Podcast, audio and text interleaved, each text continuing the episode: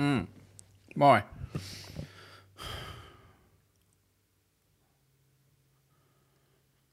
Mm. Ai mitä kuuluu? Öö, kiitos kysymästä. Tota, mä oon vähän, en nyt hämilläni ole, mutta mä oon vähän sille jotenkin selitysvelvollisuuden tuntoinen, koska ei ole tullut haastattelu puolentoista viikkoon ja sitten mä olisin halunnut, että nyt olisi tullut haastattelu, mutta mä oon nyt alkuviikon yrittänyt säätää haastatteluja ja mä oon saanut ensi viikolle sovittua jo kaksi, mutta kun tällä viikolla ihmiset on niin paljon hiihtolomalla, niin mä en ole saanut tällä viikolla vielä sovittua, niin sitten kun mulla oli aikaa, niin mä ajattelin, että mä teen sitten vlogin. Mutta tota, mitä kuuluu, niin mä olin viime viikon pohjoisessa, mä olin Kuusamossa tai siis Rukalla, öö, mä olin asiakkaan kanssa siellä, asiakas oli vuokrannut sieltä työntekijöille mökin ja sitten ne teki sieltä töitä ja sitten mä kävin siellä tekemään niiden kanssa töitä ja sitten kaiken sen ajan, mitä sä, mä en tehnyt töitä, niin vanhana lumilautailijana mä yllätin itseni, mä kävin yhtenä päivänä laskemassa, kaikki muut päivät mä juoksin. Mä kävin, tota, mä kävin juokseen sellaisen pyhän jyssäyksen, joka on semmoinen niin kuin läskäripyörille ja lumikengille tarkoitettu seitsemän kilometrin tunturireitti. Mä kävin juokseen sen, ei ketään missään, blue sky, aurinkopaisto, niin vitun kaunista. Ja sitten toisena päivänä mä kävin juokseen Valtavaarallaelle, jos tuli joku 16 kilsan lenkki mun mielestä, mutta sitten siihen ne tuli vertikaalimetrejä melkein joku. Mä en ole ihan varma, se valtavaara on 500 metriä korkea, mutta mä en tiedä kuinka paljon sieltä Rukan kylältä tuli, kun mä kiersin sieltä. Anyway, oli niin ihanaa. Ja tota, nyt siellä, ei ole, siellä oli tosi vähän ihmisiä, niin kuin siis Rukalla yleisesti, koska hiihtolomat oli vasta alkamassa, että siellä oli aika rauhallista, mutta nyt mä en tiedä, jos mä olisin ollut siellä tällä viikolla, niin kuinka paljon mua olisi vallitsevan koronatilanteen puitteissa ahistanut olla siellä, koska nythän siellä on kulma jotenkin niin kuin silleen, en, niin kuin silleen, en, jos ei ennätyshiihtolomat, niin vähintään niin kuin silleen normit. Ja tota, en, mä en halua moralisoida sitä, mä puhun vaan henkilökohtaisesta, niin kuin, että miltä musta tuntuisi olla siellä, niin se voisi olla ehkä vähän hämmentävää. Ähm, niin, sitä ennen mä olin vähän kipeänä ja sitten, niin mä olin siellä, mä olin vaan niin kuin jotenkin flunssainen, mutta et sitten, niin mä tulin viime loppuviikosta takaisin sieltä ja sitten mä oon vähän niin kuin harjoitellut takaisin semmoiseen juoksurytmiin ja sitten tällä viikolla mä oon tehnyt töitä ja yrittänyt tosiaan noita haastateltavia –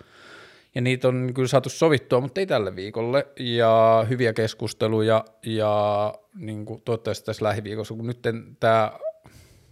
alkuvuosi on lähtenyt vähän jotenkin rauhallisemmin noiden haastattelujen suhteen. Mutta joo, ja sitten, onko jotain muuta merkittävää?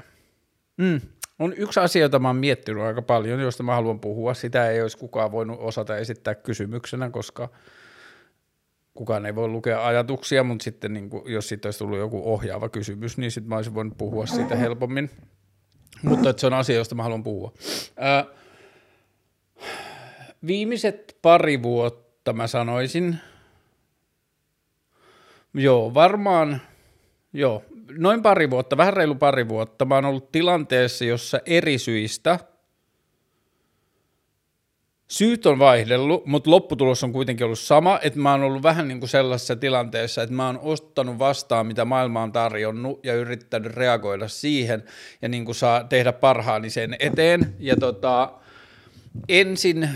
se lähti siitä, ää, no ihan ensin varmaan kaiken mun silleen tekemisen kyvyn vei silloin toissa vuonna – 2019 keväällä, niin mä osallistuin silloin sinne eduskuntavaaleihin, niin se vei multa niin kuin paljon semmoista, se vei vähän niin kuin mun sellaisen generointienergian, että mä tekisin jotain. Mä olin just lopettanut siellä mainostoimistossa töissä olemisen ja mun olisi pitänyt vähän niin kuin tehdä duunia uuden oman niin kuin toimeentulon ja elämän arjen eteen, mutta sitten mä panostin kaiken energian vähän niin kuin niihin eduskuntavaaleihin. Sitten eduskuntavaalit oli ja meni ja sitten mulla jäi enemmän aikaa siihen niin kuin työasioiden keksimiseen tai löytämiseen. Sitten mä rupesin kiertämään niitä tota, valtionhallinnon edustajia, joo, ja siis ää, nyt tää, tää, tästä tulee hapuilevaa ja pirstaleinen, mutta tämä koko keskustelu tai tämä aihe, mitä mä oon miettinyt paljon ja mistä mä haluan puhua, on proaktiivisuus versus, ö, pass, tai passiivisuus versus aktiivisuus, reaktiivisuus versus proaktiivisuus, niin jos mä nyt ajattelen, niin kyllähän se kesä-syksy silloin 2019, kun mä kiersin niitä valtiohallinnon ja muuta, niin kyllä se on niin kuin osunut proaktiivisuuden piiriin. Joo, hyvä, joo, mä samalla itsekin havahduin tässä, havahdun asioihin. Mutta sitten kun niistä ei tullut oikein mitään muuta kuin taputteluja olkapäälle ja tsemppaamista, mutta ei mitään konkreettista, ja se mun rahatilanne alkoi mennä pahemmaksi ja pahemmaksi, ja mua alkoi ahistaa enemmän ja enemmän, ja siinä kohtaa mä vähän, niin kuin mä luulen, että mä vähän lamaannuin, mulle tuli joku semmoinen niin kuin pelkoahdistusreaktio, ja mikä se on se äh, taistele tai pakene, ja sitten on ilmeisesti se kolmas, vähän se niin kuin jäätyminen, mutta mä luulen, että mulla tuli vähän se jäätyminen tai semmoinen niin kuin pelkolamaantuminen, niin long story short, mä oon nyt havahtunut, että viime aikoina mä oon ollut vähän sellaisessa tilanteessa, että – mä oon toiminut niiden asioiden pohjalta ja niiden asioiden varassa, mitä maailma on tarjonnut mulle ja reagoinut niihin ja niin kuin tietyllä tavalla pitää vaan omaa pesää puhtaana jotenkin sillä tavalla, että ihan sama mitä maailma heittää mulle, niin sit mä ajattelen vaan, että mun tehtävä on sopeutua siihen ja se on niin kuin oikeutettu ja tapahtuu mitä tapahtuu, niin mä vaan niin kuin jotenkin otan vastaan ja reagoin siihen. Ja mä havahduin siihen, kun mä mietin pysähdyin miettimään jotenkin niin kuin suhdettani parisuhteeseen ja sellaiseen niin kuin toisen ihmisen kanssa olemiseen. Ja sitten mä havahduin, mä oon nyt tässä niin kuin viime aikoina havahtunut siihen, että silloin kun mä erosin reilu kolme vuotta sitten pitkästä, pitkästä parisuhteesta, niin mä vähän niin kuin annoin itselleni säännöt, että ää, mä en saa tai mä en halua mennä parisuhteeseen, että mä oon ollut niin pitkään parisuhteessa, että mun tehtävä on vähän niin kuin antaa itselleni tilaa ja tyhjää aikaa ja niin kuin katsoa, minkälainen tyyppi mä oon itsekseen ja mitä mä haluan ja mitä mä oon valmis niin kuin lupaamaan kellekään tai antamaan niin kuin pois itsestäni, omasta ajastani ja niin edelleen, niin sitten mä oon nyt vähän niin viime aikoina havahtunut siihen, että mm, sit erosta on aika kauan, että mä voin kyseenalaistaa mun omia itse kirjoittamia, niin itselleni kirjoittamia sääntöjä uudelleen ja miettiä, mitä mä haluan ja onko mä valmis johonkin tai kaipaanko mä jotain muuta tai niin edelleen. Ja sitten mä oon tässä viimeisen puolen vuoden aikana tapaillut ihmistä, joka on avoimessa parisuhteessa toisaalla – ja sitäkin on niin kuin värittänyt se, että mä tietyllä tavalla on sopeutunut siihen ja ottanut sen, mitä mulle on tarjolla, niin kuin, että mitä ikinä, mitähän mä niin kuin, tämä on ollut tosi paljon enemmän, mistä mä puhun, niin tämä on ollut tosi paljon enemmän tunteita kuin tietämystä, niin sen takia näiden sanottaminen voi niin kuin vähän ö, olla hapuilevaa, mutta hmm. Mä oon tehnyt huomion omasta elämästäni, että mä en ole viime aikoina oikein niin kuin silleen vaatinut maailmalta mitään, tai mä en ole taistellut minkään asian puolesta, tai mä en ole sanonut, että mä haluan tämän, tai että niin kuin, tämä kuuluu mulle, tai niin edelleen. Ja kun mä edes sanon tolleen niin kuin kehikkona, että tämä kuuluu mulle, niin mun jotenkin silleen reaktiot säikähtää, tai mä niin kuin heti kavahdun, että miten mikään voisi kuulua mulle ja niin edelleen. Ja sitten kun mä tein noita havaintoja, niin mä rupesin miettimään sitä, että mi- mihin kaikkeen se liittyy ja mistä se johtuu. Ja mä huomasin, että yksi asia, mikä on selkeästi vaikuttanut siihen on, että se ehkä se havahtuminen alkoi jo ennen niitä eduskuntavaaleja, mutta sitten se jotenkin vahvistui siinä, oli se, että kun tajus, että tai on se niin jo use, useamman vuoden kuitenkin havainnoinut, mutta että kun on tajunnut sen, että kuinka jotenkin etuoikeutusta ja niin kuin silleen perinteisestä kaiken vallan ja tilan ja hengitystilan niin kuin vievästä kehikosta itse tulee, että on hyväosainen valkoinen, tervejalkainen, tervekehoinen mies, ihminen, heteromies tai heteron kaltainen mies, ihminen ja niin edelleen, ja tota, heterohtava. Ja sitten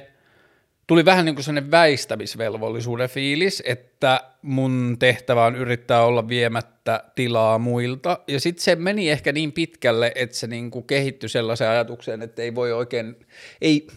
ei ole kyse siitä, että ei voisi, vaan että ei niin kuin, nyt mä puhun lainausmerkeissä, jotta pointti tulee läpi, ei halua haluta mitään tai ei halua vaatia mitään tai ei uskalla vaatia mitään, ei uskalla ajatella itselleen, että itselle kuuluisi jotain tai olisi valmis taistelemaan jonkun puolesta ja niin edelleen. Niin sit mä oon jotenkin miettinyt tätä nyt tosi paljon ja ehkä mä oon siinä ajatuksessa vaan nyt siinä vaiheessa, että mä edes kyseenalaistan sitä, josta seuraa se, että mä yritän tutkia sitä, että onko jotain – mitä mä haluan, onko jotain, minkä puolesta mä valmis taistelen, onko jotain, mistä mun elämä hyötyisi tai mistä mä niinku saisin jotain niinku lainausmerkeissä hyvää tai turvallista tai parempaa. Öö, toinen asia noitten niinku, niin se eduskuntavaaleihin osallistuminen on ollut jonkinlaista proaktiivisuutta, tai sehän on niin proaktiivisuutta, mä yritän osallistua jonnekin, mä yritän saada jonkun paikan jostain. Sitten mä oon käynyt kiertämässä niitä valtion virastoja ja niitä virkamiehiä ja erilaisia kehityspäälliköitä ja muita ja yrittänyt löytää niin kuin keskusteluyhteyttä ja jotain, minne voisi tarjota omaa osaamista tai niin kuin yrittänyt etsiä omille ideoille ja ajatuksille jotain niin kuin kasvualustaa – ja sitten tämä keskusteluohjelma on ollut proaktiivisuuden tulos. Mä oon haaveillut jostain ja sitten mä oon tehnyt duunia tai selvittänyt asioita ja rakennellut palikoita ja mä oon saanut tällaisen aikaiseksi. Ja siinähän on jo paljon, että siinä on niinku, että mä oon saanut joillakin mittareilla verrattain paljonkin aikaiseksi, mutta ehkä nyt se mun ajatus liittyy siihen, että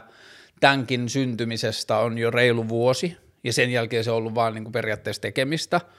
sen jälkeen mun työtilanne on parantunut, mutta kaikki työt, mitä mulle on tullut, niin on tullut proaktiivisen, tai niin kuin, että mä oon ollut vaan vastaanottava, niin ne on tullut ulkopuolelta, muhun on otettu yhteyttä, joka on siis tosi onnellinen tilanne, ja mä en yhtään kritisoi sitä. Päinvastoin mä oon superfiiliksissä siitä, mutta se ei ole jotain, jonka puolesta mä oon jotenkin tehnyt duunia tai lähtenyt metsästämään jotain tai muuta. Onhan mä niin kuin, on ne työt, mitä mulla on tullut, niin nekin on ollut silleen seurannaista asioita, millä mä oon tehnyt, että mä oon puhunut jostain asioista tai mä oon näkynyt jossain tai mä oon tehnyt jotain ja sitten joku on kiinnostunut sen kautta tai törmännyt mun tekemisiin ja ottanut siitä yhteyttä, että kyllähän mä oon itse vaikuttanut siihen, että mä en ole täysin passiivinen tekijä, mutta Hmm. Ehkä tästä kumpailuvasta selityksestä saa kuitenkin jollakin tavalla sen kiinni, että mä haluaisin nyt löytää vähän jotenkin uuden vaihteen mun omaan tekemiseen, jossa mä tietäisin paremmin, mitä mä haluan – mä uskaltaisin taistella niiden asioiden puolesta, mä uskaltaisin myös, jos ei muuta, niin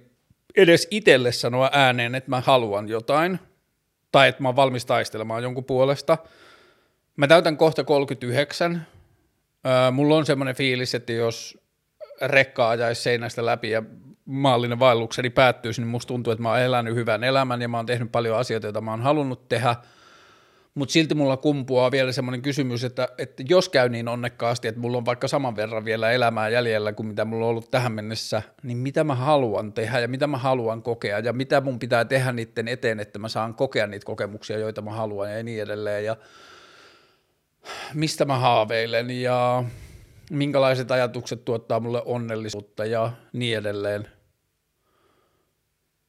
Ja tämä on sillä tavalla kaksiteräinen,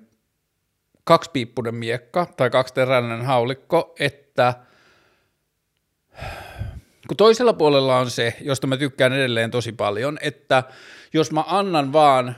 että jos mä oon vaan silleen niin kuin kivi virrassa, mutta kuitenkin elävä kivi, mutta kuitenkin sillä tavalla, että mä otan, mä vaan tutkin, mitä maailmassa tapahtuu tai mitä niin tulee vastaan ja yritän tarttua ja reagoida niihin, niin siinä se hyvä puoli on se, että mä tuun kohdanneeksi ja mä tuun päättyneeksi asioihin, joita mä en olisi itse ikinä keksinyt. Että silloin, jos kaikki, mitä mun elämässä tapahtuisi, olisi jotain, jonka vu, vu, niin kuin luokse mä itse meen tai jonka puolesta mä taistelen tai jonka luo mä kaivaudun, niin silloin ne on vaan asioita, joita mä itse osaan keksiä omalla niin kuin, mielikuvituksellani tai joita mä niin kuin itse havainnoin. Mutta sitten jos mä annan enemmän ja enemmän tilaa ja aikaa ja energiaa vaan asioille, jotka tulee mua kohti, niin silloin mä saan enemmän niin kuin random, tai mä saan sellaisia asioita, joita mä en olisi itse osannut keksiä, ja siitä hyvä esimerkki on ehkä mun koti, jossa on paljon asioita, joista mä tykkään, että mä oon hirveän vähän suunnitellut mun kotia, tai mä oon hirveän vähän, niin kuin, että on hirveän vähän minkäänlainen niin kuin suunnitelmallisuuden tai jonkun sellaisen sisustussuunnittelun tulos, vaan tämä on vaan asioita, joihin mä oon törmännyt, ja sitten mä oon tarttunut, että toi on kiva, bla, bla, bla. Et mä, mä oon tosi vähän etsinyt mitään, ja mä oon tosi paljon vaan antanut itseni niin tulla törmäytetyksi, niin mä oon vähän elämästä samalla lailla kiinnostunut, että mä haluan vaan niin kuin, törmätä asioihin, joita mä en olisi itse osannut keksiä.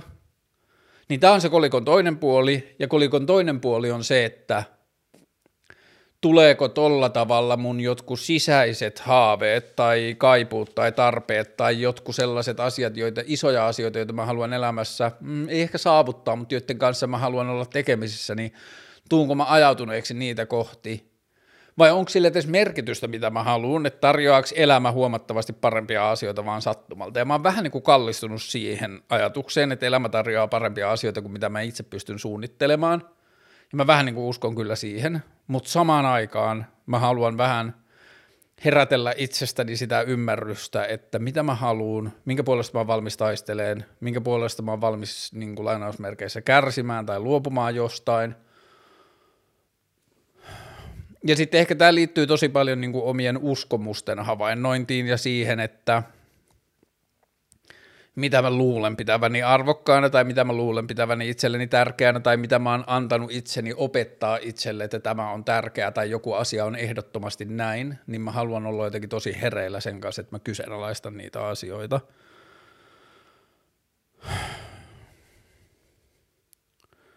Mä palaan tähän vielä, jos mulla tulee jotain ajatuksia tähän liittyen, ja mä tiedän, että tämä on niinku polveleva ja sekava, hapoa, haparoiva juttu, mutta tämä on niinku kaksi asiaa. Toinen mä haluan yrittää puhua ajatuksiani ääneen, jotta mä itse ymmärtäisin niitä paremmin, ja toinen on se, että musta tuntuu, että mä oon tässä ohjelmassa aika paljon puhunut myös tästä niinku passiivisuuden, proaktiivisuuden niin kuin passiivisuuden ja aktiivisuuden teemasta, niin sitten kun tämä asia on ollut mielessä, niin mä ehkä haluan jatkaa sen puitteissa. Ja tota, kiinnostavia kysymyksiä tuli. Öö, mennään kysymyksiin. Ja ootas mä katson, kun mä kirjoitin vähän noita muistiinpanoja että oliko täällä vielä muistiinpanoissa jotain, mitä mä halusin käydä läpi ennen kuin mä menen näihin kysymyksiin. Ei ehkä. Okei, mennään kysymyksiin. Öö.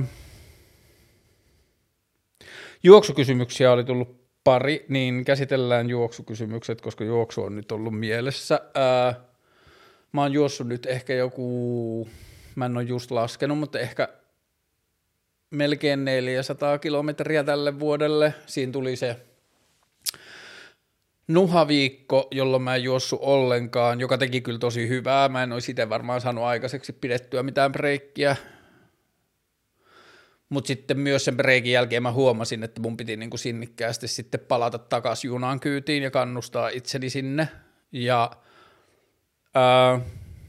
tuossa kohtaa myös vaikka se rupeaa tuntumaan isossa kuvassa koko ajan enemmän enemmän irrelevantilta, mä enemmän aikaisemmissa jaksoissa kertonut siitä, että mä keksin tälle vuodelle semmoisen säännön itselleni, että öö, mä poltan tänä vuonna pilveä vasta sitten, kun mä oon juossut tuhat kilsaa, mä oon siis samalla lailla kuin toiset ihmiset juo olutta, niin mä poltan silloin tällöin pilveä, niin öö, mä päätin, että mä en juo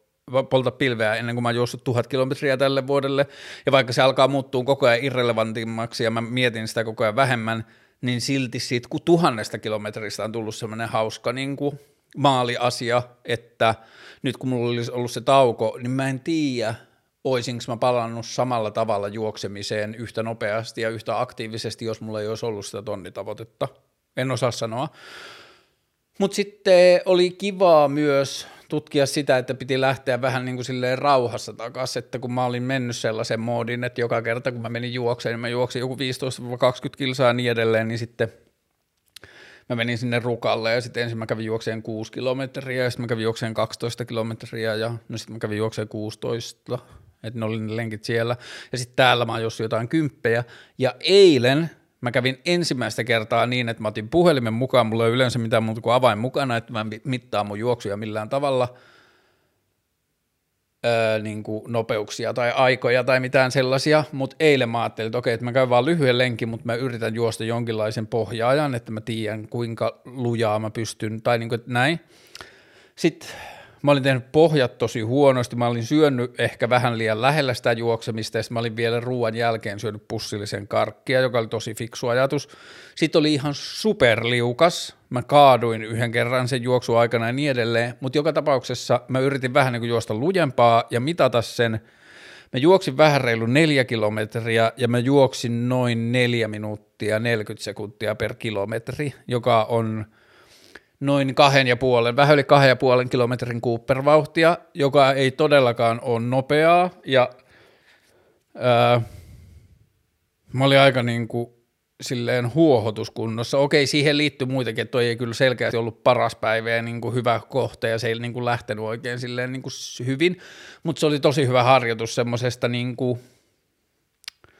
epämukavuuden sietämisestä ja sellaisesta. Ja nyt mulla on pohja-aika, tuossa on tuommoinen neljän kilometrin lenkki, Sturen katu, Helsingin katu, Hämeentie,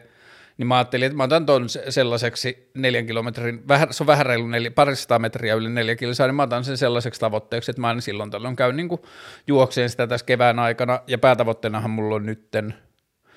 siellä Rukalla toukokuun lopussa oleva Natskarhun kierros, niin mä menen sinne 55 kilometrin juoksuun.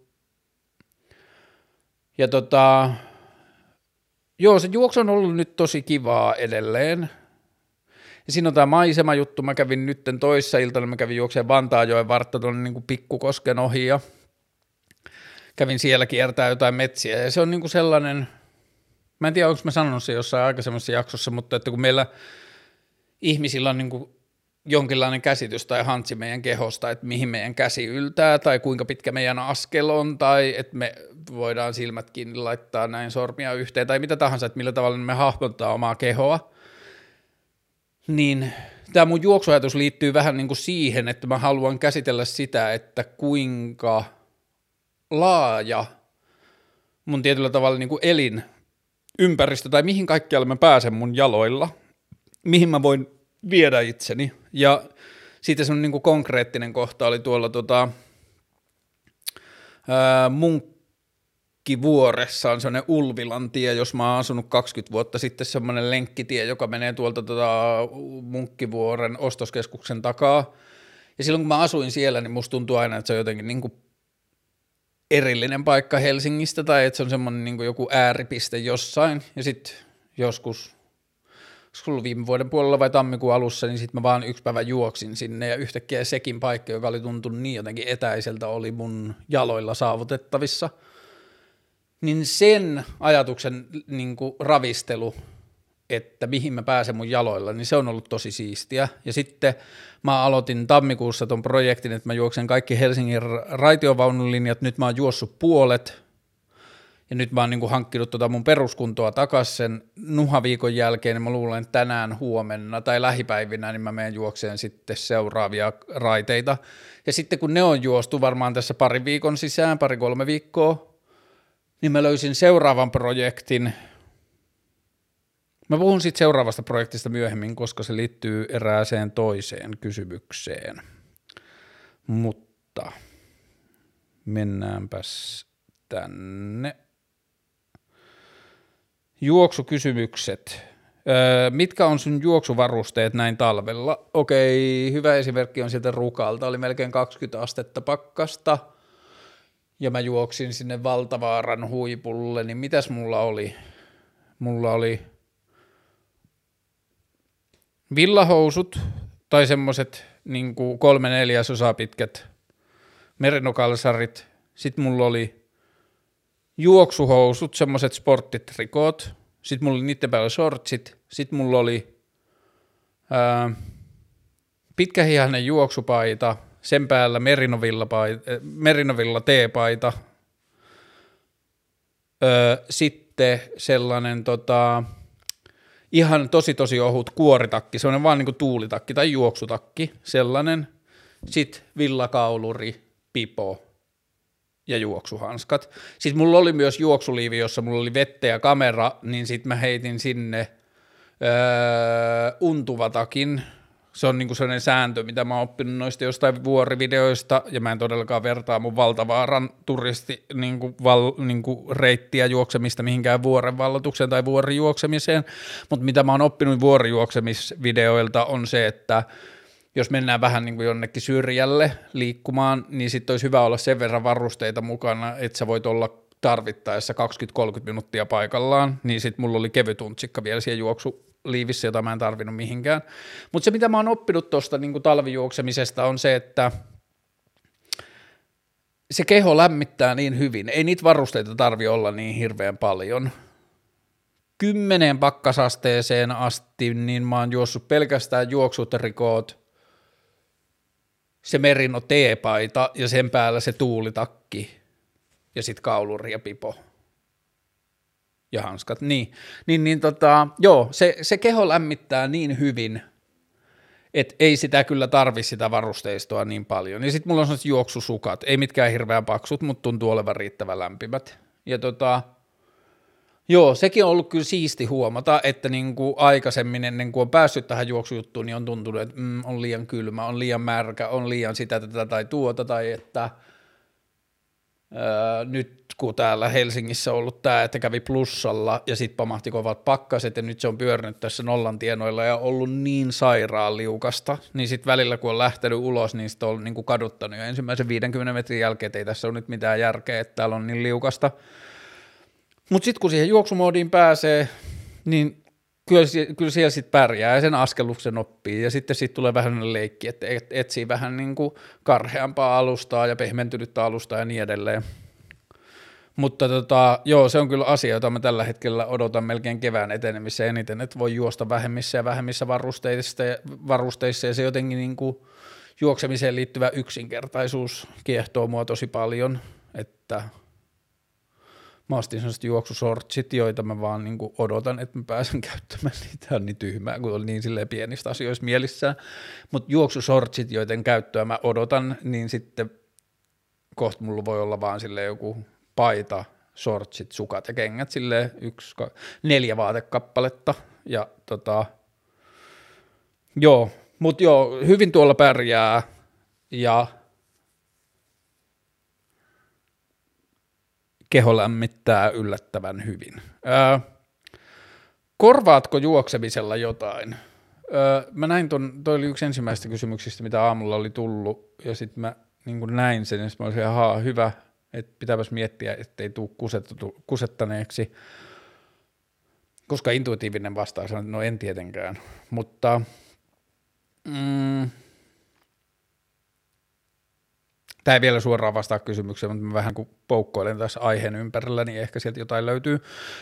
Mulla on siis tosiaan ollut juoksemisessa nyt se, se tuli jotenkin alusta asti, että älä lähde niin kuin mittauksen tai jotenkin sille vaatimusten tai jonkun semmoisen niin kvantifioinnin kautta, ja sitten mä tein sen, että mä jätin puhelimen pois ja mulla ei ole mitään sporttikelloa eikä muuta, että mulla on vaan se avain mukana, ja mä saan vasta jälkeenpäin. Oikeastaan tietää, että kuinka pitkään mä oon juoksu, kun kotona sitten sellaisella Footpath-nimisellä applikaatiolla piirrän sen mun reitin ja sitten kirjoitan tonne mun niin muistikirjaan ne kilometrit, mitä mä oon tehnyt, niin se on niin kuin ollut hyvä juttu, että mä joudun vaan kuuntelemaan mun kehoa sen mun juoksemisen kanssa, että mä suunnilleen hahmotan, että kuinka kaukana mä oon mun kodista ja mun pitää päästä vielä takaisin, mä oon ehkä vielä menossa poispäin kodista, niin kuinka – minkälaista vauhtia juokseminen tuntuu musta niin kuin hyvältä ottaen huomioon, kuinka paljon mulla on vielä matkaa kotiin, niin se on semmoista vaan niin kuin kehon kuuntelemista. Ja nyt mä tiedän, että mä oon siirtymässä vähän niin kuin seuraavaan vaiheeseen liittyen siihen niin kuin 55 kilometrin juoksutapahtumaan treenaamiseen tai niin kuin itseni valmiiksi laittamiseen, että just toi eilinen lujaa juokseminen kertoo, että kuinka lapsen kengissä mun juokseminen vielä edelleen on, että kuinka huono mä vastaanottaa jotain niin sellaisia epämukavia, tai kuinka heikolla mä oon vielä jotenkin epämukavien tuntemuksien kanssa, niin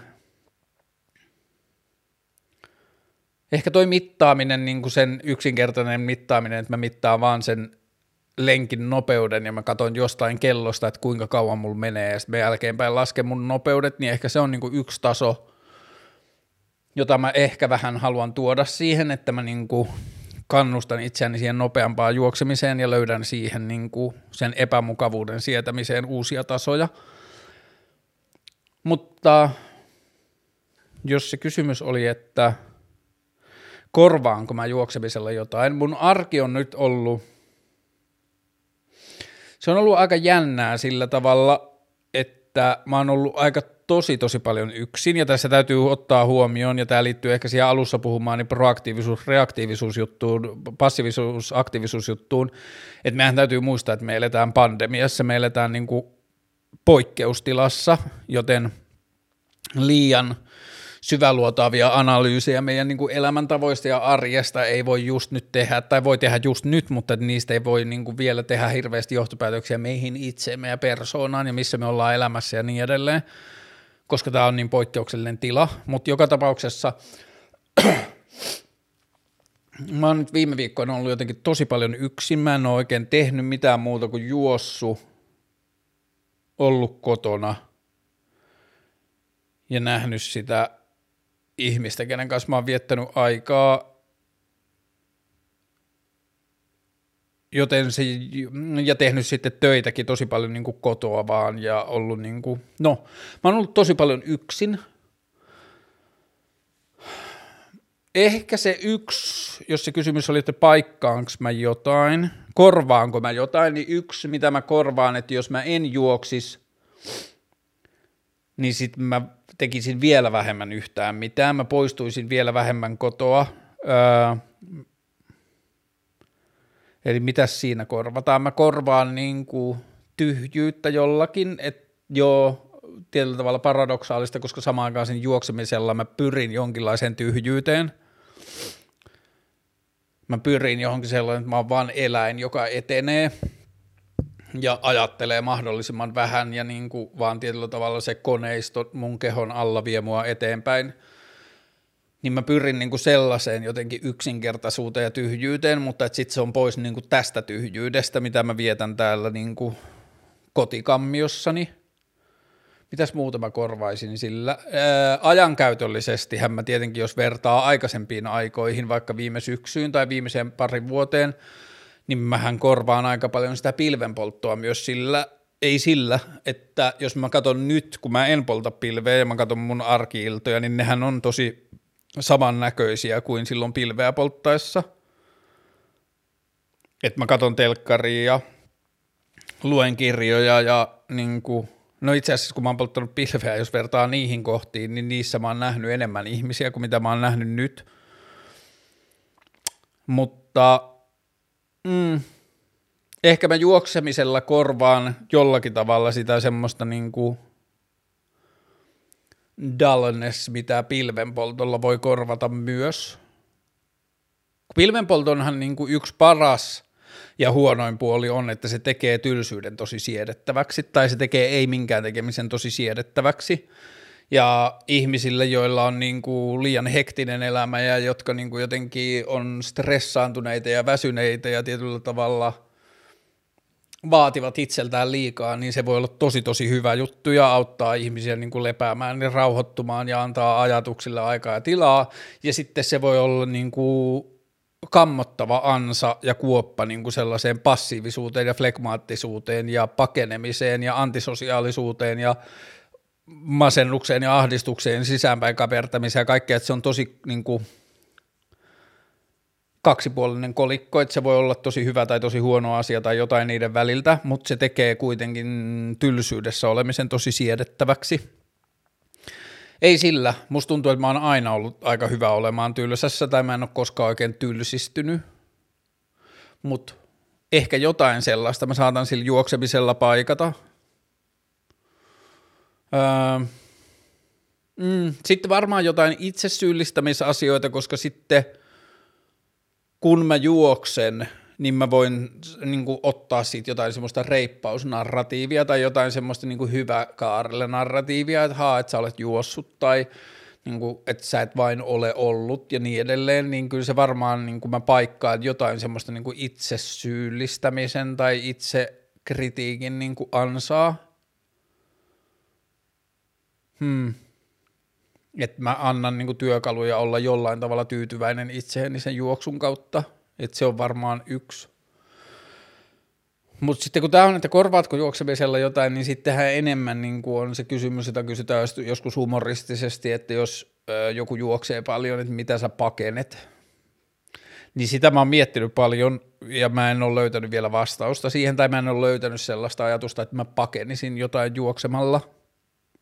Kyllä musta tuntuu enemmän, että mä juoksen jotain kohti, kuin että mä juoksen jotain karkuun, mä juoksen niitä vuoria kohti ja mä juoksen jotain semmoista niin mielenhallintaa ja mielen rauhallisuutta kohti – mä juoksen, mm, niin se on se, mitä mä oon miettinyt paljon, että ei endurance running, vaan resilience running, että ei kestävyysjuoksu vai sopeutuvuusjuoksu, että ke, niin kuin, et koko toi avain ja miksi mä oon eniten fiiliksissä tuosta juoksemisesta on nyt, että mä oon löytänyt tavan juosta, joka ei tunnu urheilulta ja se on niin kuin tosi siistiä. Korvaanko juoksemisella jotain?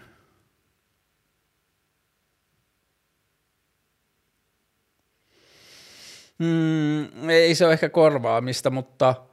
juoksuhan on nyt tällä hetkellä syrjäyttänyt lähes kaikki muut urheilumuodot, mitä mä oon tehnyt, siksi että se on niin kivaa. Täällä olikin tämmöinen kysymys, mitä kreidejä kiipeet about? Ja onko sulla jotain kiipeilytyyliä kautta muuveja, joista tykkäät? Öö, mitä kreidejä? Mm, kiipeily liittyy nyt se, että mä en ole tämän vuoden puolella käynyt juurikaan. Mä oon tammikuussa käynyt kerran vai kahdesti, mutta että niin kuin, että aina kun mulla on ollut urheilufiilis tai mulla on ollut sopivaa aikaa urheilla, niin mä oon kyllä mennyt juokseen. Mä kävin ennen koronaa, mä kävin kolmea kertaa viikossa kiipeileen ja sitten syksyllä mä ajauduin jo semmoiseen niin kesätauon jälkeen ja koronapreikin jälkeen mä ajauduin semmoiseen kahteen kertaan viikossa – niin sitten vaikka mä en ole ollut hirveän jotenkin tiukka tai tarkka näiden koronajuttujen kanssa, niin sitten jotenkin mä rupesi ahistaan tuossa loppuvuodesta jossain vaiheessa, kun tuli jotain koronavaroituksia, niin mä jätin sen takia muutaman kiipeilykerran väliin, ja sitten se vähän niin kuin juokseminen hiipi siihen niin kuin tilalle. Niin joo, mä en ole nyt oikein käynyt kiipeilemässä, mutta ennen koronabreikkiä viime keväänä mä kiipeilin niin kuin 6 c ja syksyllä mä kiipesin 6B, että mä en ollut missään vaiheessa mikään kovin hyvä kiipeämään, mä oon ollut vaan innokas kiipeämään, ja tota, kyllä mä luulen ja toivon, että kiipeäminen, se, että mä löysin sen niin kuin boulderoin, niin mä luulen, että se tulee pysymään urheilumuotona mun elämässä, mutta tämä on vähän niin kuin ollut se mun juttu koko ajan näiden urheiluasioiden kanssa, että – mä en vaadi itseltäni omistautumista jollekin yhdellä asialle, mä en vaadi niin kuin jatkuvaa kehitystä ja parempaa, että mä saan seurata mun niin kuin kiinnostuksen kohteita ja mun ei tarvitse kokea niin kuin, mä huomasin, kun mä menin yksi päivä kiipeiluhalliin ohi ja mä kävin sieltä ikkunan läpi katsomassa ja sitten mulla tuli vähän niin kuin sellainen pieni joku itsekritiikin siemen mun sisältä, että – niin kuin jotenkin sitä kohtaan, että kuinka vähän, vähän mä oon käynyt kiipeämästä jotain, jos mä olin heti silleen, että ei, että ei mulla ole mitään syytä olla itsekriittinen tästä, että ei mä ole mitään velkaa kellekään, tai ei, niin kuin, ei mun pidä tehdä yhtään mitään, että ihmiset elää ihan ok elämiä tyyliin urheilematta lainkaan. Mä oon elänyt vuosia sillä tavalla, että mulla ei ole tullut hiki, ja musta tuntuu, että mä oon ihan tyytyväinen elämääni. Että ei tää ole mikään velvollisuus juttu, nämä on vaan asioita, joista mä tykkään – ja kiipeily on yksi asia, mistä mä tykkään. Mä en ole vaan nyt tehnyt sitä, koska mä oon juossut, koska mä tykkään siitä tällä hetkellä enemmän. Sitten varmaan tulee semmoinen vaihe, että mä en juokse yhtään ja sitten mä teen jotain muuta. Mutta nyt mä tykkään tuosta juoksusta tosi paljon ja mä ajattelen, että se juoksu olisi siisti, jos se niinku jää mulle vähän semmoiseksi niinku, tai että se olisi jollakin tavalla, mä löytäisin sen tavan niinku tuoda se mun elämään, että se on niinku asia, jolla mä pidän mun kehoa liikkeessä ja aktiivisena. Hmm.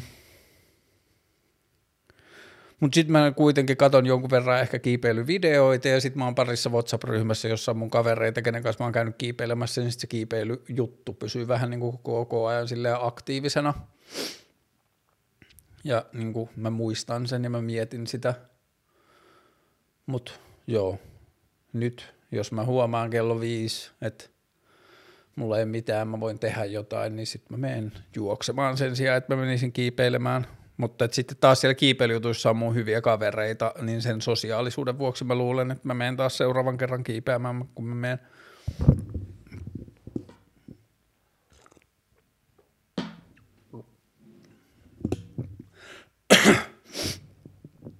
Sitten äh,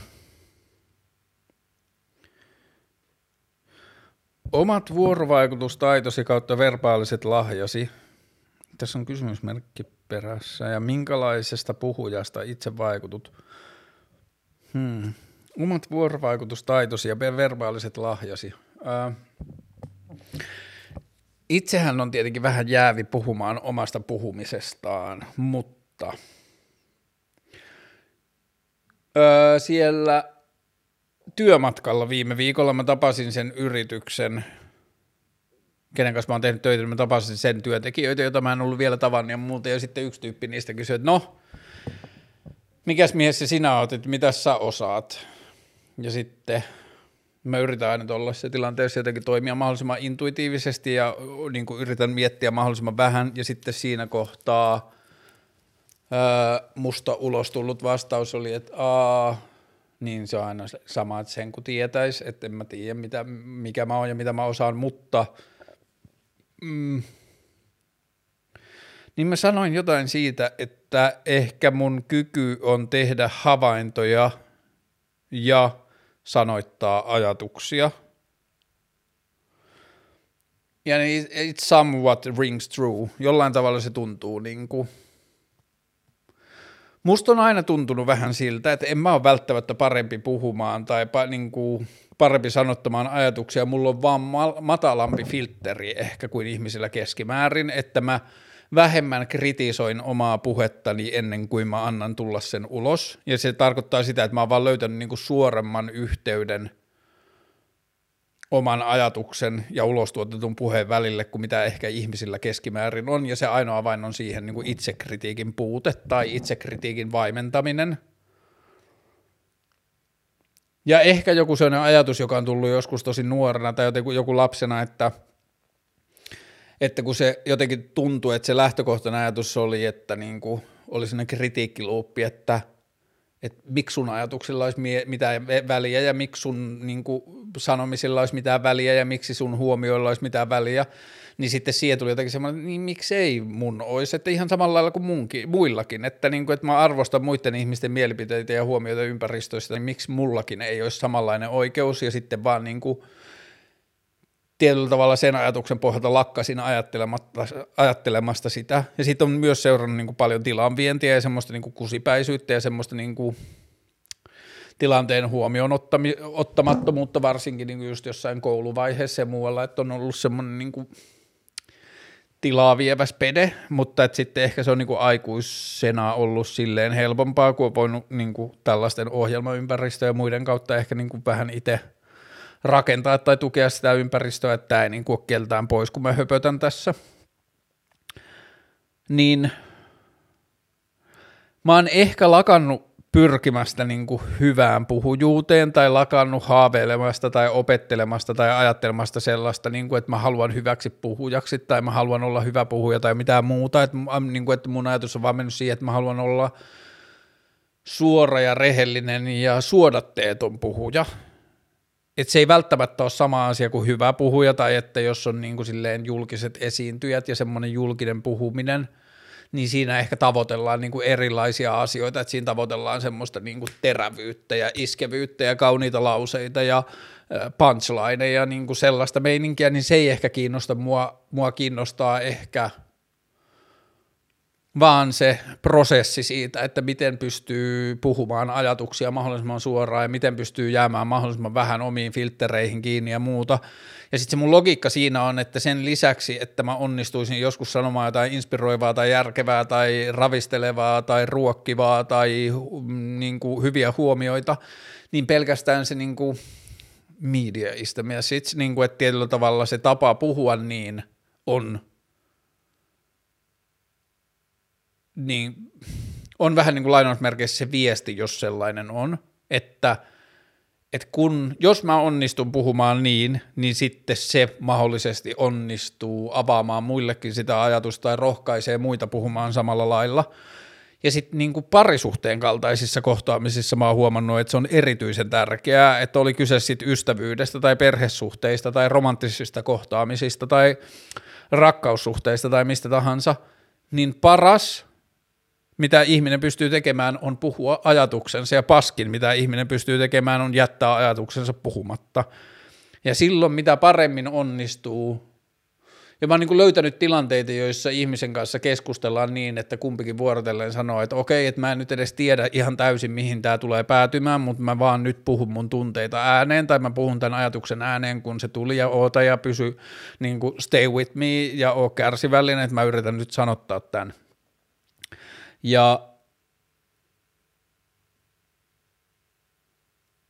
se on jotenkin niin kuin tuottaa koko ajan semmoista uutta, niin kuin, että se tuntuu, että se on niin kuin pohjaton kaivo, mihin voi sukeltaa ja tutustua ja innostua ja tutkia sitä, että miten suoraan ja avoimesti voi puhua ja kuinka vähän sitä omaa niin kuin ajatuksen ja puheen välistä kuilua voi rajoittaa ja kuinka paljon sit pääsee yli. Ja ehkä mua niin kuin jollain aikataululla kiinnostaa myös tämän saman tutkiminen kirjoittamisen muodossa, että onko sen pakko olla puhetta vai voinko mä saavuttaa kirjoittamalla sitä niin kuin jotenkin samaa kelaa. Sitten tässä oli tota toinen kysymys, minkälaisesta puhujasta itse vaikutut yksi puhuja, josta mä jotenkin, mä sanoin ihan friendillekin, että hei, tämä on tosi hyvä puhuja. Kun mä innostuin viime syksynä tosta, niin kuin, mulla on se prassijutsu tausta ja mä oon niin kuin innostunut kamppailulla. En mä ehkä silloin ole innostunut kamppailulla ja sitä mä oon innostunut vaan prassijutsusta silloin vuosia sitten, kun mä tein sitä. Ja sitten syksyllä se eh, kiinnostus heräsi jotenkin uudelleen ja sitten mä ajauduin jotenkin yhtäkkiä se UFC-kuoppaan. Mä en ole ikinä aikaisemmin oikein ollut kiinnostunut vapauttelusta ja se niin kuin siihen liittyvä väkivalta on ollut mulle niin kuin jopa vaikeaa ja ahistavaa. Mutta sitten jotenkin noiden prassijutsu ja kamppailutekniikoiden ja sen kamppailumentaliteetin kautta mä niin kuin päädyin kiinnostumaan UFCstä ja käytiin syksyllä paljon aikaa sen kanssa – ja katsoin niin UFC-matseja ja tutustuin UFC niin noihin taistelijoihin ja, tai kamppailijoihin ja niin edelleen, niin sitten siellä on yksi semmoinen jäbä, joka on entinen UFC tappelia, mutta sitten siitä on tullut myöhemmin kommentaattori ja se tekee vaan YouTubeen sellaisia niin vlogeja, tämän kaltaisia vlogeja, joissa se niin puhuu siitä kulttuurista ja jostain tulevista matseista, jostain yksittäisistä taistelijoista tai kamppailijoista, niin sen jäbän nimi on Chael Sonnen, C-H-A-E-L-S-O-N-N-E-N, ja se on tosi taitava puhuja. Sen niin kuin, siinä puhekulttuurissa ja siinä tavassa, niin siinä voi olla paljon sellaista, mistä mä en dikkaa, tai siinä voi olla vähän semmoista niin kuin jotain äijäkulttuuria, ja siinä voi niin kuin, besides that, niin kuin sivuttaa hetkeksi kaiken sen, niin kuin, että siinä on paljon niin kuin siinä kulttuurissa ja meiningissä kritisoitavaa tai jotain vaikeaa tai vähän outoa tai jotain, mutta se jäbä on tosi vaikea puhua, tosi tosi taitava puhuja. Musta tuntuu, että se puhuu ilman promptereita, musta tuntuu, että se ei ole käsikirjoittanut niitä kovin paljon, sillä on selkeästi punainen lanka, minkä se käsittelee, mutta se tapa, jolla se rytmittää sitä puhetta ja minkälaisia niin kuin, väitteitä ja semmoisia niin cliffhangereita ja semmoisia juttuja se tekee, niin se on tosi tosi taitava ja tosi tosi, niin kuin, joo, se on siisti puhuja – ja siitä mä oon ollut tosi fiiliksissä. En ole katsonut nyt pitkään aikaa, mutta se niinku jotenkin ihan ravisteli mua syksyllä, että onpas taitava puhuja. Sitten toinen, se on lyhyt klippi, se on seitsemän minuuttinen klippi, löytyy YouTubesta. se on New York Times, se on Op-Ed, niillä on semmoinen OP-ED-sarja, joka on Opinion –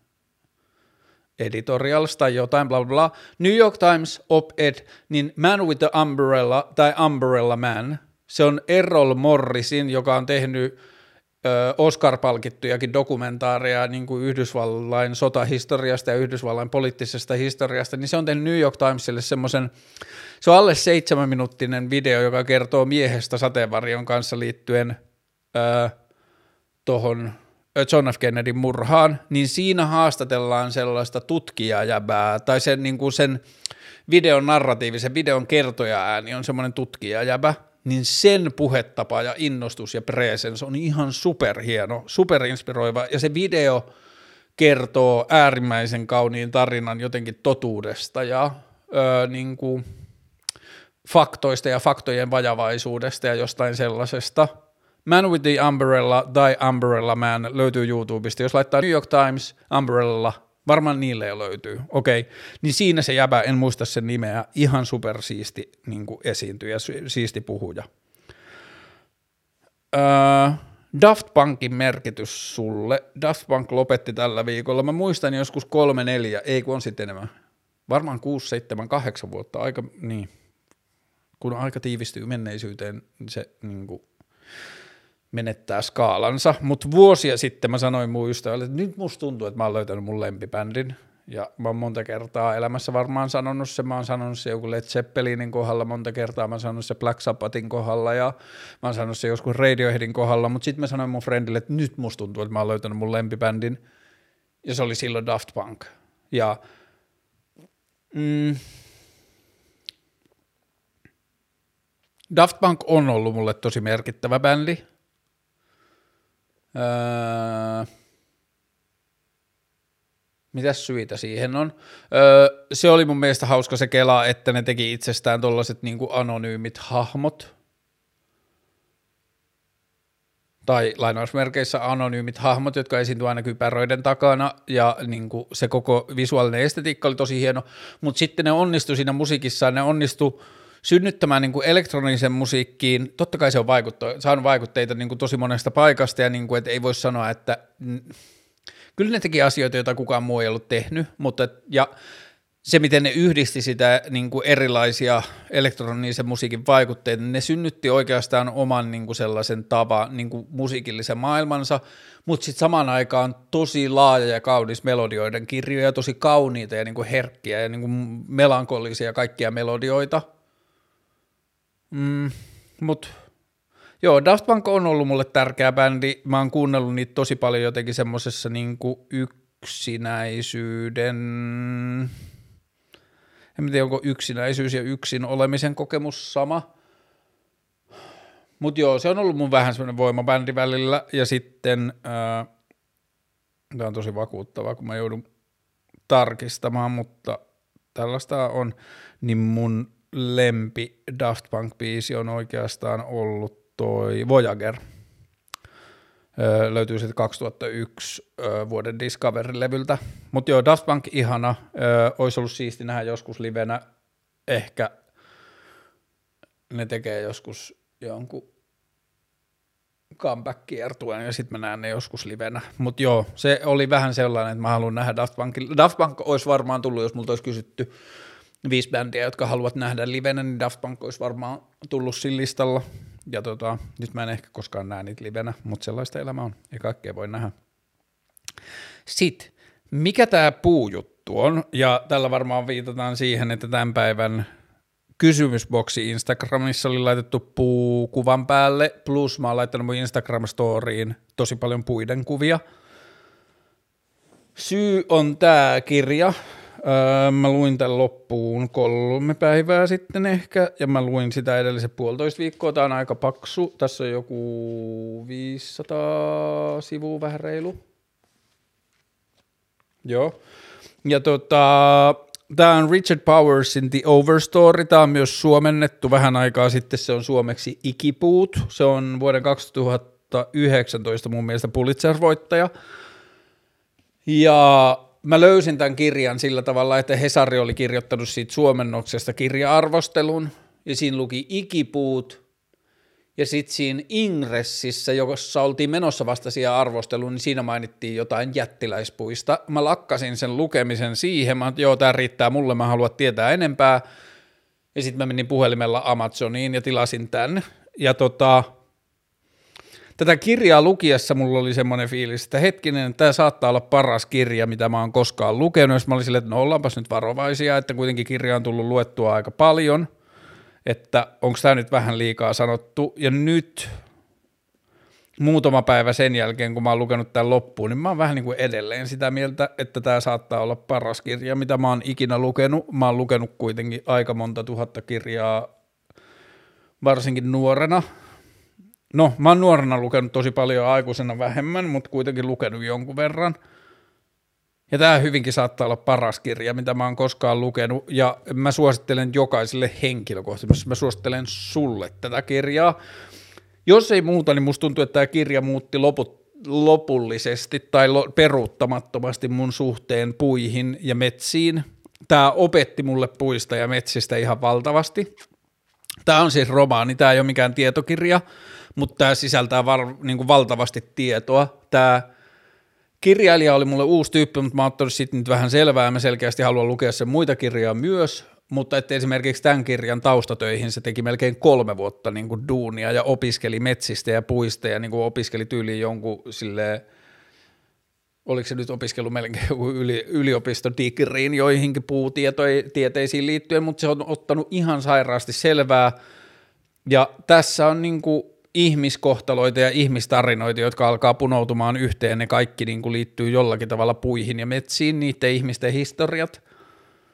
mutta tämä on uskomattoman kaunis kirja. Siis tässä on niin kaunista, engl- niin mä olen lukenut sitä suomennosta ja mä uskon, se kuulemma suomennossa on tehty tosi hyvin. Jopa tämä kirjailija itse jossain Hesarin artikkelissa kehusta suomennosta, että se suomentaja oli ottanut sen tosi tosissaan ja haastatellut sitä paljon ja kysynyt yksityiskohtia ja kaikkia. Ja kehunut sitä, eihän se tietenkään voinut lukea sitä suomenkielistä, mutta kehunut sen suomentajan työetikkaa, työmoraalia, joten se on varmasti tosi hyvä. Mutta tässä on niin kaunista kieltä tässä kirjassa, että mä niinku silleen vavahtelin ja huokailin ja niinku tein ääneen kommentaaria tässä kirjasta lukiessani yksin. Niin kaunista kieltä tässä oli. Ja sitten ne huomiot ja tarinat puista ja metsistä ja niinku kaikki se. Ja sitten tarina, niin kuin kaikki tasot tästä kirjasta, ihan superkaunista ja siis uskomattoman hyvä kirja. Ja onhan mulla niin kuin nämä kasviasiat kiinnostanut jo aikaisemmin ja tietämättäni tästä kirjasta muutama viikko aikaisemmin mä hurahdin noihin bonsaipuihin jälleen kerran YouTuben ansiosta. Ja yhtäkkiä mä luin tätä kirjaa, jossa oli tosi paljon samoja asioita kuin niissä bonsai-jutuissa ja niin kuin tosi paljon samoja niin kuin asioita, joita mä olin ottanut jo selvää ennen luettani tätä kirjaa – ja silloin kun mä löysin tässä Hesarin artikkelista, niin mä en edes muistanut. Eikö silloin mä en ollut vielä löytänyt bonsai-puita, ja sitten mä olin löytänyt bonsai-puut muistamatta, että mä olin tilannut tämän kirjan. Että nämä oli niin toisiinsa riippumattomia tapahtumia, toisiinsa liittymättömiä tapahtumia, joiden sisällöt liittyi toisiinsa tosi paljon. Sitten tällä viikolla, se näkyy sitten haastattelujaksossa ensi viikolla, koska se on tuolla toisella puolella huonetta, näkyy isossa kuvassa, niin mä ostin ensimmäisen tuollaisen bonsain kaltaisen puun. Se ei todellakaan ole bonsai-puu, ja mä ostin sen Ikeasta, ja se on niin sanottu sellainen ginseng-viikus. Ginseng tarkoittaa juurta, että se on niin semmoinen, Ikea myy tuollaista niin noin 70 tuollaista viikunapuuta, joka on kasvatettu tolleen vähän niin kuin jengalle, ja sitten vedetty vaan päältä poikki ja sitten siihen on niin kuin tolleen oksapesäkkeitä, niin mä ostin tollasen ja sitten öö, riisuin siitä tosi paljon lehtiä ja niin kuin putsasin ja laitoin sen niin kuin seuraavaan kasvumoodiin ja niin kuin, että mä voin rakentaa, mutta se on niin kuin mun ensimmäinen harjoittelupuu tähän niin kuin bonsai-kulttuuriin. Ja ehkä mä toivon jollakin aikataululla ja sitten siitä mä sain oksia jotka näkyy täällä niin, niin tota, kuvavlogissa, että Spotifys näin näin, mutta ne on tässä mun takana, niin mä istutin niitä ruukkuun ja sitten toisesta mun kasvista mä otin myös oksia pois ja istutin tänne. Ja katsotaan, jos mä saan niitä juurtumaan. Ja sitten mulla on tää tammi, josta mä taisinkin puhua jossain lähijaksossa, niin tääkin voi olla mun 30 vuoden bonsai-projekti. Mutta joo, että puut on kiinnostanut mua tässä viimeisen pari kuukauden aikana jo ennen tätä kirjaa, mutta sitten tämä kirja niin kuin räjäytti mun pään kirjaimellisesti. Tai ei kirjaimellisesti, koska mun pää ei ole räjähtänyt, mutta että se pään sisällä räjäytti niin kuin mun todellisuutta. Ja niin kuin saa, nyt kun mä juoksen, niin mä katson metsiä ja puita ihan uudella tavalla. Mutta sydänpohjaani myöten mä suosittelen teille Richard Powersin The Overstorya tai Ikipuut-kirjaa. Se se puujuttu on. Äh, jos asuisit muualla Suomessa, niin missä? Mun on tällä, tällä henkilöllä hankala kuvitella, että mä asuisin muualla Suomessa, mutta jos mä asuisin muualla Suomessa, niin mä ehkä asuisin erämaassa, tai sitten tämä on vain joku romanttinen tarina, mitä mä haluan kertoa itselleni, mutta jos mä en asuisi Helsingissä, niin sitten mä kyllä varmaan asuisin jossain tunturissa tai jossain niin kuin aikaskutsissa ja rakentaisin elämääni sinne – koska sitten taas kaikki muut isot kaupungit, niin mulla on sympatiaa niille kaikkiin. Mulla on hyviä kokemuksia Oulusta, mulla on hyviä kokemuksia Tampereelta, mulla on hyviä kokemuksia Turusta, mulla on hyviä kokemuksia Jyväskylästä, bla bla bla. Että niinku, et jos mä asuisin jossain muualla kaupungissa Suomessa, niin sitten on niinku monta kaupunkia, joista mä dikkaan ja joissa on mukavia ihmisiä ja hyvää kulttuuria, jonne mä voisin mennä ja löytää itseni ja varmasti sopeutuisin tosi hyvin. Mutta sitten jos mä asun kaupungissa, niin mä ehkä mieluiten asun Helsingissä. Jos mä en asu Helsingissä, niin sitten mä varmaan asuin. Tai jos mä en asu kaupungissa, niin sitten mä varmaan asuisin jossain erämaassa. Öö, täällä kysytään parhaat kirppikset, mutta kun kirppisten ideahan on se vähän, että kun ne on silleen tsäkästä kiinni, että niissä oleva tavara vaihtuu – mutta onko jotain lempi? Mä tykkään noista vintage-kaupoista, tai siis tollaista, jotka tekee sitä käsipoimittua vintage-valintaa, esimerkiksi Varjety Vintage Kalevan kadulla, jota mun ystävä Juho pitää, niin siitä mä tykkään tosi paljon, välillä mä naureskelen, että joku 30-40 prosenttia mun vaatekaapista on sieltä, mutta sitten nyt on tullut muita hyviä vintage-kauppoja ja sitten Instagramissa on toi vintage-vaatemeininki nyt tosi siistiä ja jostain syystä mä oon päässyt onnekkaaseen, varmaan siksi, että ne, jos joku perustaa uuden vintage-liikkeen, niin se käy seuraamassa muiden vintage-liikkeiden seuraajia, mutta nyt mulla on niin tosi paljon. Mä huomaan, että jos tulee uusi vintage-kauppa, niin ne alkaa seuraa mua ja mä löydän ne sitä kautta alan seuraan takaisin sitten mä oon niin tarkkana sen kanssa, että meneekö sieltä vaatteita, jotka mua kiinnostaa, niin sitä kautta mä oon löytänyt paljon. Tääkin taas, tämä paita on varjetusta ostettu monta vuotta sitten ja välillä mä huomaan, että mulla on kaikki vaatteet, mitä mulla on päällä, on varjetusta.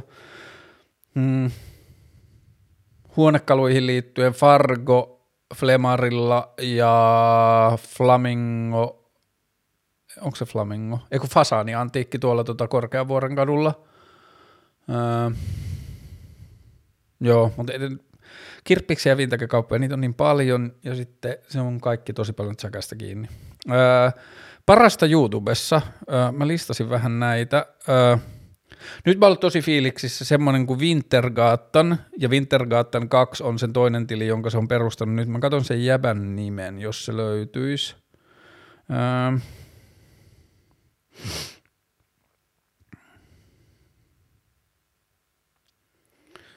Se on Martin Molino, on se jäbän nimi. Mä en tiedä, missä se asuu nykyään. Se ei mun mielestä asu Ruotsissa, koska se asuu jossain sille ympäri vuoden lämpimässä. Mutta se teki sellaisen mm, Marble Machine, teki semmoisen niin musiikkikoneen sellaisen vuosia sitten, jossa niin oli sellainen rata, jossa kulki metallikuulia ja sitten ne metallikuulat tippu sieltä ja vaikka rumpujen päälle tai johonkin xylofonin niin kosketinlevyille ja niin edelleen, ja sitten se teki semmoisen ensimmäisen version varmaan joskus melkein kymmenen vuotta sitten YouTubessa, oli sitten, siitä tuli sellainen YouTube-ilmiö, ja ihmiset innostu siitä, se oli semmoinen niin kuin muusikko, joka tykkäsi rakentaa asioita, ja sitten se perusti semmoisen Wintergatan nimisen meiningin YouTubeen, joka nykyään pyörii sitten tosi paljon noiden Patreon-lahjoittajien, ja mä en tiedä minkälainen se elämäntyyli on, koska se käyttää tuohon niin paljon aikaa, mutta se rakentaa sitten sen alkuperäisestä musiikkimasiinasta semmoista niin kuin päivitettyä versiota, joka on niin kuin silleen pelkkää trial erroria, se on tosi monimutkainen se kone, mutta mä alan jo ymmärtää tosi hyvin sen koneen toimintalogiikkaa, koska mä oon katsonut sitä niin paljon, ja sitten se niinku, yksi jakso saattaa kestää 25 tai 30 minuuttia, jossa korjataan yksi osa, joka on toiminut vähän huonosti, ja se, on niinku, se ei hae täydellisyyttä, mutta se hakee kestävyyttä siihen koneeseen, että se vaan toimisi, toimisi ja toimisi, että, sillä, että se on niinku luotettava.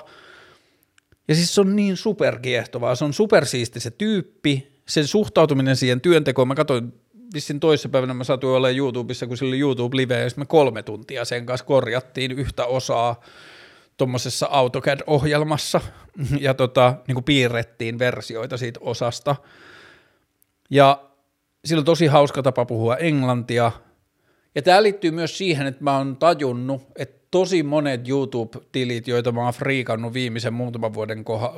aikana, on liittynyt ongelmanratkaisuun – Kiipeily liittyy ongelmanratkaisuun, bonsai liittyy ongelmanratkaisuun, sudoku liittyy ongelmanratkaisuun, wintergaatan liittyy ongelmanratkaisuun, primitive Technologies, se niin jäbä, joka rakentaa sitä sellaista, se on aloittanut ihan nollista, mennyt vaan metsään ja alkanut rakentaa itselleen paikkaa. Nyt siellä on niin kuin silleen taontavälineet ja painevasarat ja kämppä ja ensimmäiset riisiviljelmät ja nyt se teki puuvilja, puuvillaviljelmät, että se menee kohti omia vaatteiden tuotantoa ja niin edelleen, niin mä oon tosi paljon kattonut vaan ongelmanratkaisuun liittyviä juttuja. Mr. Chickadee on semmoinen jäbä, joka rakentaa pelkkiä puukäsityö, tai niinku pelkkiä käsityökaluja, ei-sähköisiä käsityökaluja käyttäen niin kuin kotia jonnekin Kanadan metsää ja työpajaa ja sinne työpajaan niin kuin laitteita ja niin edelleen, niin Wintergatan ongelmanratkaisujen kuningas, ja Wintergatan 2 on nyt semmoinen uusi YouTube-tili, jossa se tekee niinku pienempää nysväämistä ja semmoista niinku melkein päivittäisiä videoita ja niinku vielä enemmän ongelmanratkaisua. Mr. Chickadee, Mr. tai MR C H I C K A D E se on joku lintu, joku noista peruslinnuista, mutta mä oon niin huono linnuista, se on sen englanninkielinen nimi, niin – se tili on tosi hyvä. Sitten Baumgartner Restauration, Baumgartner, B-A-U-M, G-A-R-T-N-E-R, tekee vanhojen maalausten kunnostusmeininkiä, myös ongelmanratkaisua, poistaa huonosti tehtyjä korjaustasoja tai korjaa halkeamia tauluista tai niin edelleen. Ihan super siistiä ja supertaitava niin kuin, tyyppi ja hyvin tehdyt videot – ja niin kuin, joo, tosi tosi siisti. Öö, sitten muita YouTube-juttuja, Beau Miles, B-E-A-U, M-I-L-E-S, sellainen aussiäbä, joka on tehnyt paljon ultrajuo, ultrajuoksu- tai ultraurheiluasioita, opettaa Ameri- australialaisessa yliopistossa selviytymis- ja seikkailutaitoja, tosi vitun siisti, niin se on siellä opettajana, ja sitten se tekee tosi hauskoja juttuja YouTubeen, sillä on hyvä niin kuin, sympaattinen meno ja semmoinen aikaansaava, hauskalla tavalla aikaansaava meininki ja sitten just semmoisia, että se juoksee, se asuu niin kuin Australian maaseudulla ja niiden sen maatilan ympärysmatka on kilometri, niin se juoksee, miten se teki, maailman hitaimman maratonin niin, että se juoksi niin kuin kerran tunnissa sen lenkin ympäri. Ja sitten –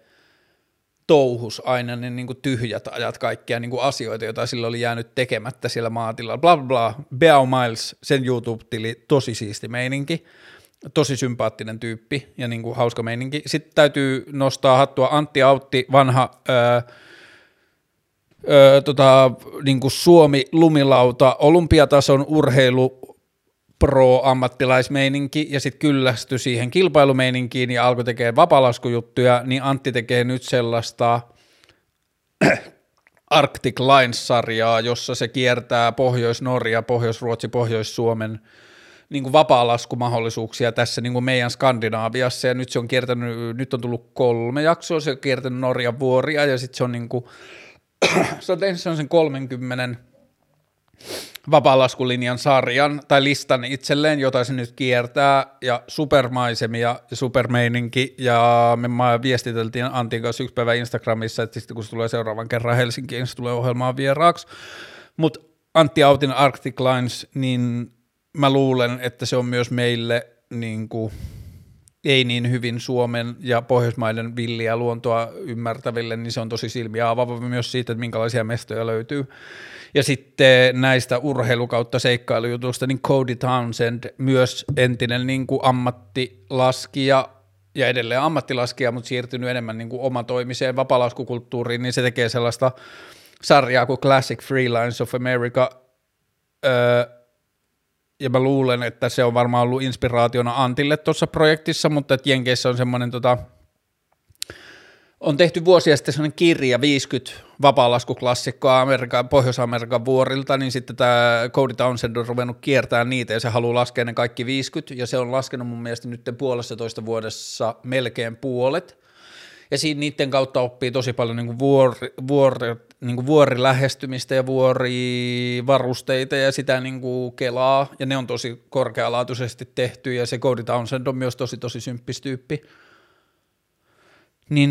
mikä tämä kysymys oli parasta YouTubessa? Noin nyt on ollut aika parasta. Crack in the Cryptic sudokutili edelleen inspiroi. Mm, on se nyt alkanut ehkä vähän vähemmän, vähän vähentyyn, mutta kuitenkin tulee edelleen katsottua. Ja sitten Mellow, M-E-L-L-O 2 V niminen kiipeilytili on tosi hyvä ja hienosti tehty. Mm. Tämä oli hyvä. Voitko vielä perustella, miksi RKP ei silloin mielestäsi ollut porvarispuolue, kun oli tehdolla? Hmm, tosi hyvä kysymys. Mä puhuin tästä viimeksi, kun mä puhuin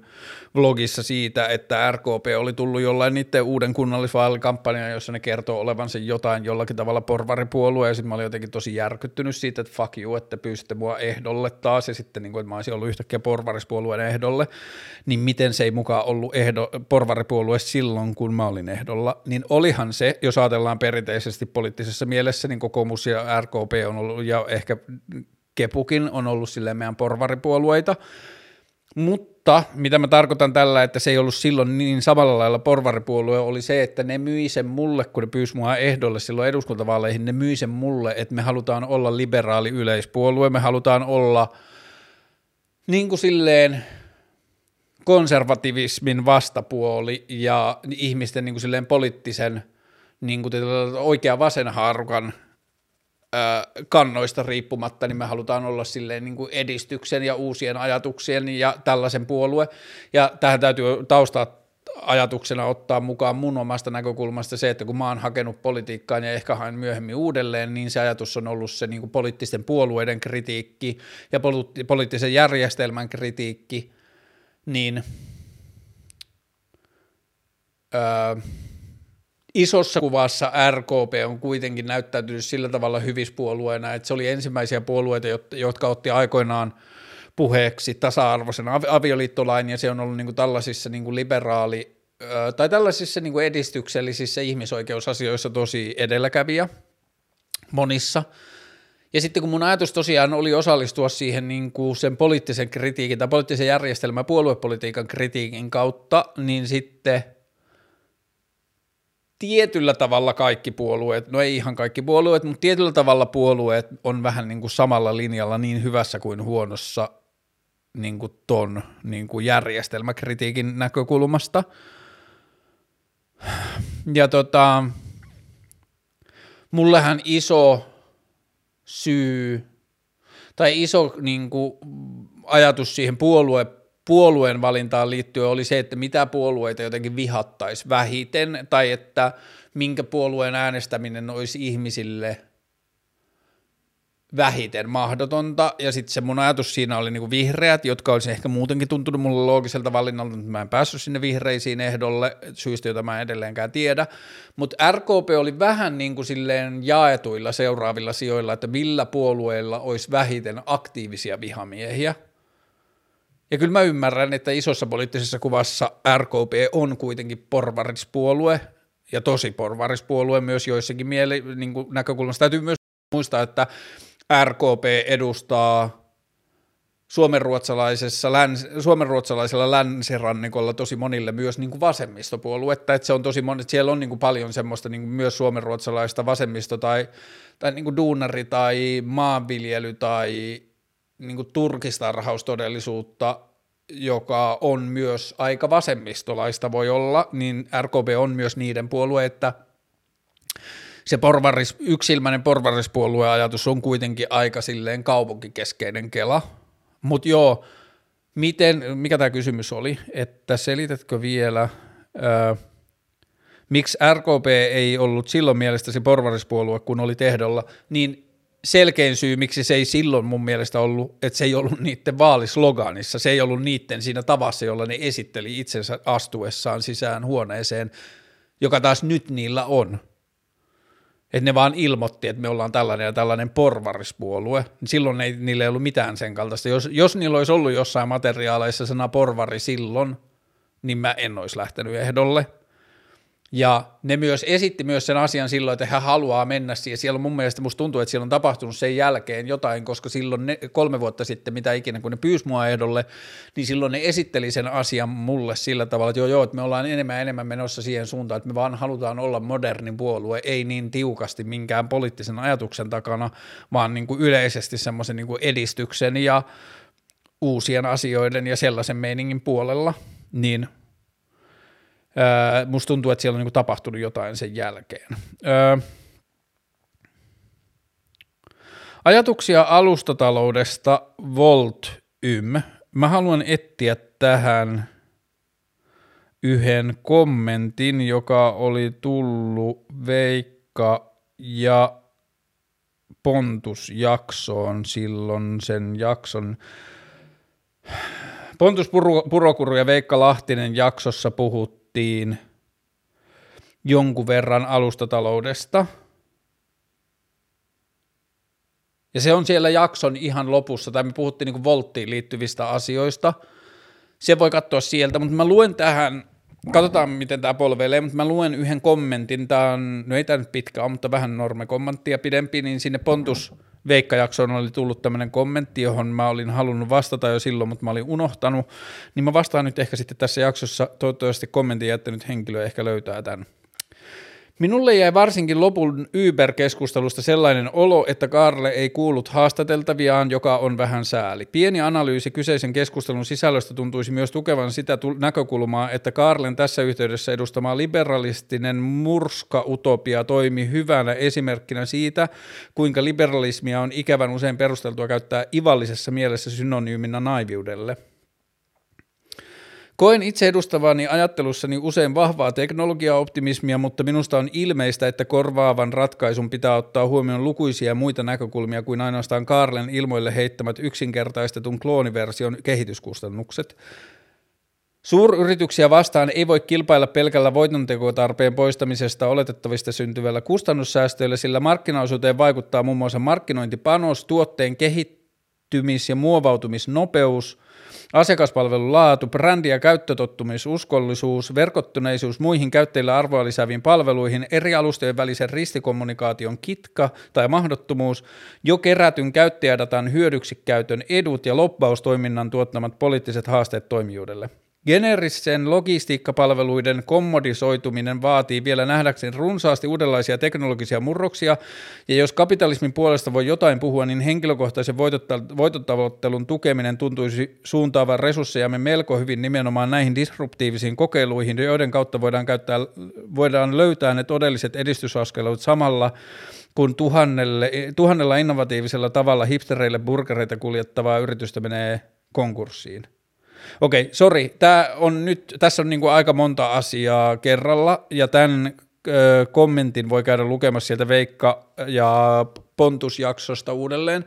Mä aloitan nyt vähän alusta ja mä palaan sitten, tämä tuntuu mulle relevantilta lukea tämä, koska toi kysymys, mitä tuolla nyt esitetään noihin alustapalveluihin liittyen, liittyy tähän vähän ja mun vastaus ehkä liittyy enemmän. Okei, bear with me, lähdetään alusta, niin katsotaan, jos me saadaan sidottua tämä yhteen. Ajatuksia alustataloudesta Volt Yms. Ää, jakamistalous on mielestäni potentiaalisin, huom, potentiaalisin ongelmanratkaisu meidän resurssituhlaukseen liittyviin ongelmiin, mitä viimeisen 20 vuoden aikana on esitetty. Ja miksi mä alleviivaan tuota sanaa poli- po- potentiaalisin, niin paljon, on se, että ei nykymuodossaan. Ja kun mä kritisoin nykymuotoista alustataloutta, niin mä saatan käyttää esimerkkinä Volttia tai Uberia tai jotain muita. Mun pointti ei ole kritisoida niitä yrityksiä, niin kuin sel- mitään niistä yrityksistä. Mun pointti on kritisoida sitä maailmaa, johon alustatalous lipsahti.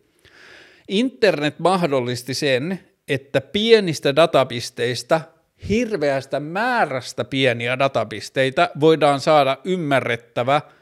ja saumaton kokonaisuus, jossa asioiden niin kuin resurssien ää, määrä ja kohtautaminen voidaan ymmärtää ja järjestää niin kuin koherentilla tavalla. Miten tämä tapahtui meidän nykymuotoisessa markkinataloudessa on se, että se keksittiin –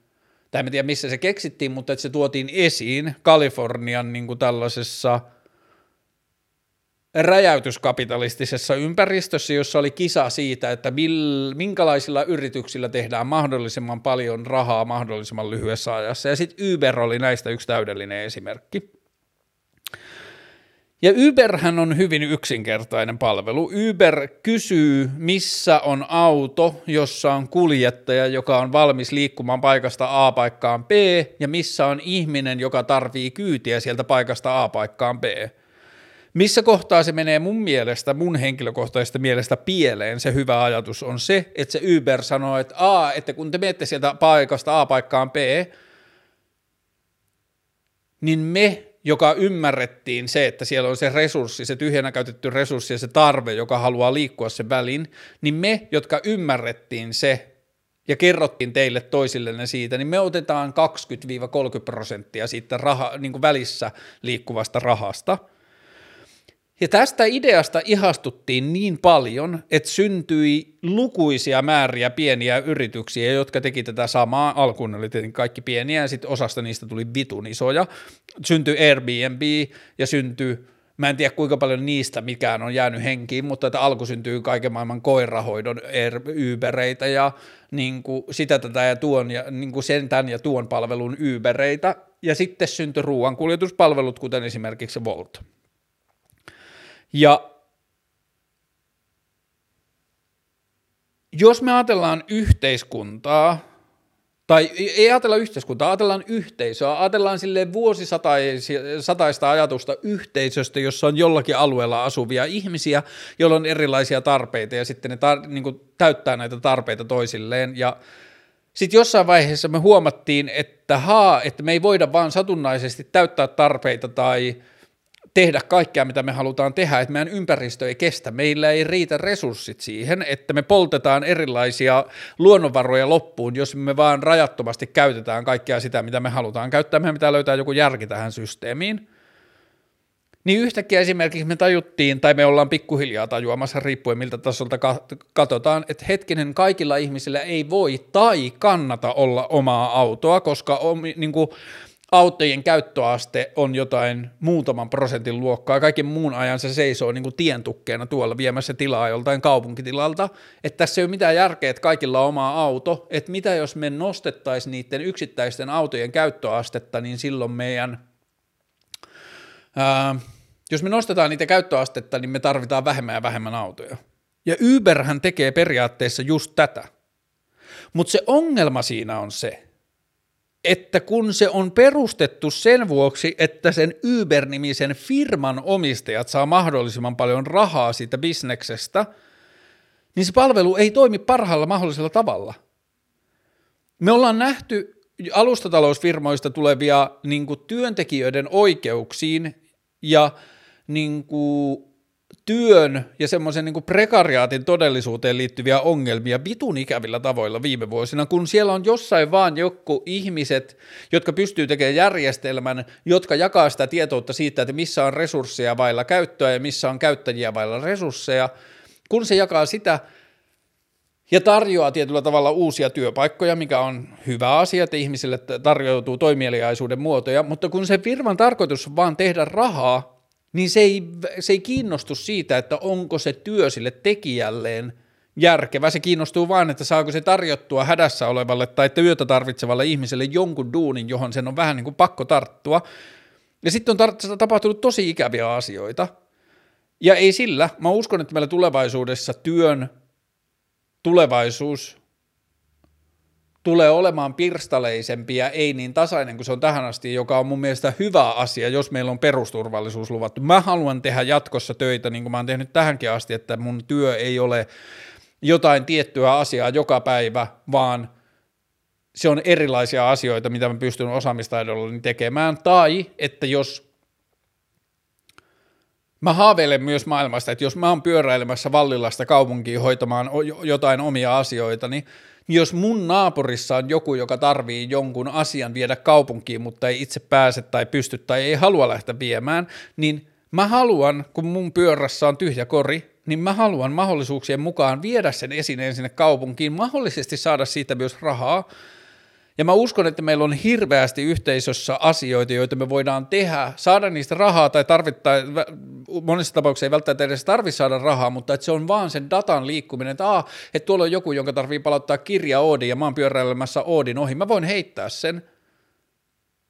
ja mä voin saada siitä vaikka muutaman pennin rahaa, että mä vien sen, niin jos meillä on perustulokunnossa – niin silloin se kysymys siitä, että kuinka paljon työstä maksetaan rahaa, ei olekaan meidän selviämiskamppailu, vaan se on kysymys siitä, että maksaako se vaivan. Se, että mä ajan sieltä, niin kun mä lähden tästä, niin sitten mä pysähyn jossain Sturenkadulla johonkin porttikongiin, jossa joku ihminen on sen kirjan kanssa ottamassa, ja sitten mä otan vähän niin kuin vastuulle niin sen kirjan tulevaisuuden ja vien sen sinne Oodiin. Jos mä saan sitten muutaman euron rahaa, niin se on mulle pieni vaiva, joka mun kannattaa tehdä ja yhteisö toimii paremmin, koska resurssit tulee käyttöön. Mutta niin kauan kuin siinä on välissä se joku toimija, joka pyrkii tekemään sillä rahaa, niin se ei tule toimiin parhaalla mahdollisella tavalla.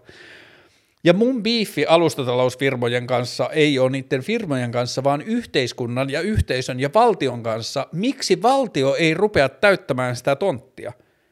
Kun me ollaan tajuttu se, että meidän pitää saada meidän autot parempaa käyttöön, meidän täytyy saada meidän kotineliö parempaa käyttöön, tuolla on samaan aikaan kodittomia ihmisiä, kun meillä on tyhjiä asuinneliöitä ja niin edelleen, niin meidän pitää vaan saada resurssit, meidän pitää saada kysyntä ja tarjonta kohtaamaan, ja niin kauan kuin se tapahtuu bisneskehikossa tai siinä, että sen firman olemassa olevan peruste on rahan tekeminen sille firmalle itselleen, niin se ei tule tapahtumaan parhaalla mahdollisella tavalla. Siinä tullaan polkemaan työntekijöiden oikeuksia ja niin edelleen. Ja tähän keskusteluun viitattiin siinä Pontus- ja Veikka-jaksossa – ja tämä on niin kuin asia, joka mulle on, missä mä oon monesti meidän niin kuin vasemmistolaisen maailman kanssa vähän niin kuin tukkanuotta sillä suomalaisessa keskustelussa, länsimaisessa keskustelussa on se, että kun se alustatalous lähti siihen markkinatalous, niin kuin markkinatalouskiimasta, niin vasemmistolaisessa kritiikissä tai vasemmistolaisessa huolehtitaan, tai niin kuin, että kun me huolehditaan asioista, me ollaan huolissaan tulevaisuudesta, kun on tiettyjä kehitysjuttuja, niin me päädytään dumaamaan se koko skene eikä irrottamaan sitä skeneä siitä tavasta, jolla sitä tällä hetkellä nähdä, niin kuin tehdään, ja se keskustelu näkyy siinä mun ja Veikan keskustelussa tosi paljon, tai niin kuin mun mielestä minä ja Veikka käytiin ehkä enemmän sitä keskustelua siinä Veikka ja Pontus-jaksossa, mutta mä haluan palata tähän siihen jaksoon annettuun kommenttiin, kun se ihminen – ensinnäkin se ihminen on varmasti ihan oikeassa, että mä en kuullut haastateltaviani tarpeeksi hyvin siinä, koska musta tuntuu, että multa purkautui itseltä se turhautuminen, jota mä oon viime vuosina kokenut tähän asiaan, kun Veikka, niin kuin Veikka oli tietyllä tavalla selkeästi pettynyt ja ahdistunut ja vihamielinen ja osittain ja isolta osin syystäkin näihin nykyään alustatalousfirmoihin, voltteihin ja Ubereihin ja muihin, kun ne on polkenut työntekijöiden oikeuksia ja muuta – ja mä yritin puolustella sitä ajatusta siellä pohjalla ja musta tuntuu, että mä olin niinku, ja joo, mä syyllistyin moniin virheisiin ja toimin tyhmillä tavoilla siinä keskusteluissa, mutta mä olin kuullut ne argumentit jo niitä firmoja vastaan ja mun, tehtävä, mun pointti ei ollut puolustaa niitä firmoja, mun puol- tehtävä oli puolustaa sitä alustatalouden ei mun tehtävä puolustaa alustatalouttakaan, mun tehtävä on puolustaa sitä ajatuksia alustoista, jotka voi auttaa resurssien kohtaamisessa, kysynnän ja tarjonnan kohtaamisessa. Ja tämä kommentissa se niin kuin, tietyllä tavalla, kun mä puhuin siinä Veikka- ja Pontusjaksossa siitä, että tämä on ollut mulla haaveena monta vuotta, ja jos mä oon joskus rikas ihminen, mä haluan edustaa sitä, tai jos mä löydän tavan rahoittaa sitä, niin mä haluan edistää sitä, mutta mä oon tutkinut tätä IT-firmojen kanssa ajatusta India Uberistä, eli Uber-logiikasta, joka on niiden kuskien omistama, tai kuka ikinä haluaa ajaa sen alustan alla vaikka yhtenä päivänä viikossa tai yhtenä päivänä kuukaudessa tai joka päivä työkseen, niin ne ihmiset omistaa sen alustan, ei joku kolmas toimija ulkopuolella koska meillä on niin paljon nyt työkaluja, meillä on teknologian kehittämiseen, meillä on vastuun jakamiseen, meillä on rahajakamiseen, meillä on kaiken maailman alustoja, meillä on niin kuin lohkoketjuja, meillä on läpinäkyviä tietokantoja, meillä on avoimia tietokantoja, avoimia lähdekoodeja, lähdekirjasta ja koodikirjoista, meillä on kaikkea sellaista, että me voidaan tehdä firmoja, tai me voidaan tehdä palveluita ilman keskusohjettuja firmoja, tai me voidaan tehdä palveluita ilman, että siellä on välistä vetäjää, tai jos me ajatellaan yhteiskunnan näkökulmasta, yhteiskunnalle olisi hyödyllistä tuottaa Uber ilman, että se saa sitten itse rahaa välistä, kohta yhteiskunta saa niistä työntekijöiden palkoista verotuloja,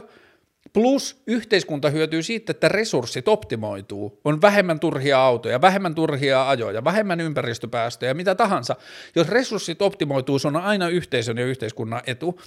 Niin tässä kommentissa, mitä tämä ihminen kritisoi taas sitten mun ideaa liittyen näihin alustataloustoihin, alusta talouteen tai näihin alustoihin, jakamisalustoihin, niin tämä ihminen tässä kommentoinnissa kritisoi mun ajatusta sillä, että mun ajatus on liian yksinkertainen, koska mä en ota huomaan, niin kuin, että siihen markkinaosuuteen vaikuttaa markkinointipanos ja tuotteen kehittymisen, muovautumisnopeus, asiakaspalvelun laatu, brändi- ja käyttöuskollisuus, kaikki tällaiset, niin tämä on mun näkökulmasta se yleinen ajatusvirhe, johon ihmiset syyllistyy, kun ne ajattelee vaihtoehtoisia palveluita verrattuna nykyiseen talouteen. Nykyisessä taloudessa, kun firmojen tehtävä on tuottaa voittoa, niin ne on altistanut itsensä kilpailulle muita firmoja vastaan – ja niiden täytyy jollakin tavalla perustella itsensä markkinoilla. Niillä pitää olla haluttavampi brändi ja niiden pitää markkinoida itseään ja niiden pitää bla bla bla, niillä pitää olla käyttöliittymissä erilaisia kikkoja, jotka koukuttaa ja pelillisiä elementtejä. Mutta jos tehdään alusta, jossa ei edes ole firmaa taustalla, joka ei edes pyri pärjäämään muita firmoja kohtaan, vaan se pyrkii ratkaisemaan ongelman. Se pyrkii etsimään autoja –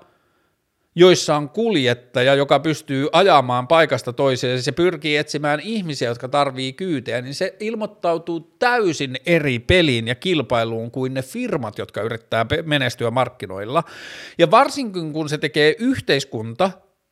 tai joku muu yleishyödyllinen taso, jonka ta- tavoitteet on jossain korkeammalla, jossain isommassa palikassa, esimerkiksi resurssien optimoinnissa eikä voiton tavoittelussa, niin se game on ihan eri.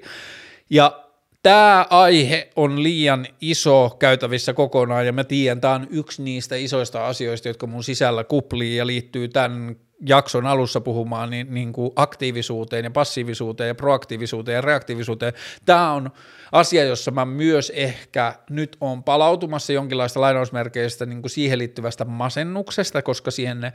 niin kuin eduskuntavaaleihin liittyvä asia liittyy siihen, eduskuntavaalien jälkeen niin kuin valtion kiertäminen, noiden virastojen kieltäminen on liittynyt täysin tähän asiaan ja valtion osuuteen palveluiden kehittämisessä, niin ehkä mä otin tietyllä tavalla turpaan, kun mä en löytänyt paikkoja vielä maailmasta, jossa olisi osattu tehdä asialle, mitä mä löysin vaan paikkoja valtiohallinnosta, jossa mua kannustettiin ja pyydettiin edistämään näitä ajatuksia, mutta ei pystytty auttamaan millään tavalla, niin ehkä mä oon palautumassa jonkinlaisesta niin kuin näihin asioihin liittyvästä masennuksesta tai burnoutista, mutta tämä on yksi niistä asioista, joiden eteen mä toivon eniten onnistuvani taistelemaan elämäni aikana. Mun mielestä internet on ymmärretty väärin. Internet ei ole bisnesalusta, vaan internet on niin moottoritie tai rautatie tai infrastruktuuri, jonka päälle tehdään bisneksiä – ja nyt me ollaan edelleen siinä kiimassa, että me suhtaudutaan internettiin niin kuin se olisi business. Kaikki rakkaus Voltin perustajille ja niille jäbille, jotka on onnistunut siinä, ja niistä tulee tosi rikkaita, mutta se ei ole yhteiskunnan etu, että Volt menestyy. Yhteiskunnan etu on se, että ihmiset tekee duunia himassa ja jossakin on ravintola, joka haluaa niin kuin, palvella niitä ihmisiä, jotka tekee kotona töitä, ja jossain on joku ihminen, sanotaan vaikka opiskelija isossa kuvassa, joka liikkuu kaupungilla tai tarvii pikkutienestejä tai haluaa tehdä sellaista duunia, niin on kaikkeen etu, että se ravintolan tarjoama annos ja se kotona töitä tekevän ihmisen ruoantarve yhdistyy. Se ei ole niin kuin isossa kuvassa etu, että rikkaat rikastuu ja köyhät köyhtyy ja joku Amazonin perustaja on maailman vittu rikkain ihminen, vaan siksi, että se ottaa rahaa välistä siitä, että mä haluan tämän kirjan. Se ei ole se isossa kuvassa se meidän voittava kehikko. Ja tämä on mulle tosi vitun tärkeä ja iso asia, ja mä haluan tehdä kaikkeni tänne eteen tulevaisuudessa, ja se on yksi iso syy, miksi mä oon tatuoinut sanan internet kehoni, koska musta tuntuu, että me ollaan niin alikäytetty internetin todellisuus, ja tämä on asia, miksi mä oon eniten pettynyt vasemmistolaiseen ajatteluun yhteiskunnassa tällä hetkellä, että vasemmistolainen maailmankuva, vasemmistolainen politiikka ainakaan julkisella tasolla ei ole vielä lainkaan innostunut tai ymmärtänyt internetin todellisuutta niihin kaikkiin ajatuksiin, joiden perään se on huutanut viimeiset 30, 40, 50, 100 vuotta, resurssien tasainen jakaminen – turvallisuuden tuottaminen ihmisille, joilla on kaikista vaikeinta ja niin edelleen, niin internet, me ollaan vasta alussa sen kanssa, ja mä oon pahoillani, jos mä puhun ärsyttävällä äänellä tai muuta, mutta tämä on mulle tosi tosi tunteellinen ja tärkeä asia. Joten se kysymys oli ajatuksia alustataloudesta. SoundCloudista löytyy myös mun Voltista tekemä, tai SoundCloudista ja Spotifysta ja iTunesista mun Voltista tekemä lyhyt semmoinen äänitiedosto varmaan neljän tai viiden vuoden takaa, jossa mä oon puhunut tästä samasta asiasta kuin silloin – Optiolehti oli ehkä nostanut Voltin, ja ne oli oikeassa silloin, kun ne sanoivat, että Volt on yksi Suomen lupaavimmista nuorista yrityksistä, niin mä olin tehnyt vaan sellaisen äänitiedoston sitten, että mun tarkoitus ei ole kritisoida Volttia tai volttilaisia, mun tarkoitus on kritisoida maailmaa, jossa me nostetaan firmoja vaan siksi, että ne on taloudellisesti menestyviä, vaikka ne olisi niin kuin toimintalogiikaltaan tosi vanhanaikaisia tai keskinkertaisia. Huh, olipas menipäs tunteisiin. Mutta ihanaa, kun mä saan vielä jotkut asiat menemään tunteisiin. Mm. Sitten täällä esitetään vaan tällainen asia kuin kokoomus. Nyt kun kokoomus ilmoitti, että sydän on oikealla, niin sitten se vähän niin kuin silleen ei sillä, ei mun niin kuin, luotto tai innostus poliittista järjestelmää tai poliittista puoluejärjestelmää kohtaan ollut kovin korkealla muutenkaan, mutta se vähän niin kuin romahdutti sitä talle, että oikeasti 2021 te edelleen uskotte tai jotkut uskoo, että ratkaus maailman, ratkaisu maailman ongelmiin on se, että niin kuin sanotaan, että kukin pitää huolta itsestään ja yrittäjyys on se, jolla asiat hoidetaan ja ö, ota itseäsi niskasta kiinni ja tee kunnolla töitä ja meidän pitää palkita yrittäjiä heidän niin kuin, kovasta työstä ja rikastumisen pitää olla tavoiteltavaa ja ö, niin kuin, valtion pitää olla mahdollisimman pieni ja niin edelleen – kun mun biiffi sen asian kanssa, että ei kukaan oikeasti enää edes usko siihen, ne vaan kokee, että niiden tehtävä on toitottaa sitä, koska niiden slotti on se poliittisessa kentässä,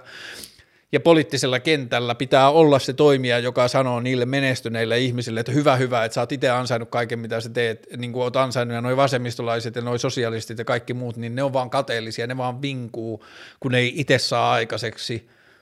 ja niin edelleen, niin me ollaan se puolue, joka pitää teidän puolta ja taistelee sen puolesta, ettei teitä veroteta liikaa ja niin edelleen, niin mulle henkilökohtaisesti, jos mä olin ajatellut vaikka vielä viime vaaleissa, mm, että jos mä oikein siristän silmiä ja yritän ajatella positiivisesti, niin kyllä varmaan kokoomuskin, että kyllähän kokoomuksessakin on ollut semmoista hyvää, niin kuin jotenkin semmoista niin kuin –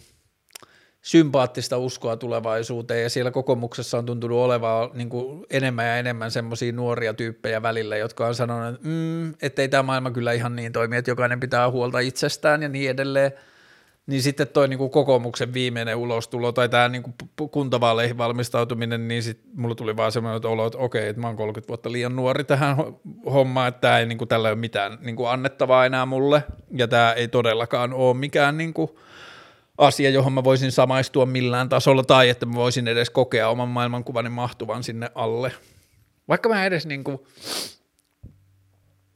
se, että mä kutsun itseäni välillä vasemmistolaiseksi, kertoo mun mielestä meidän poliittisen keskustelun köyhyydestä kuin mun omasta maailmankuvasta –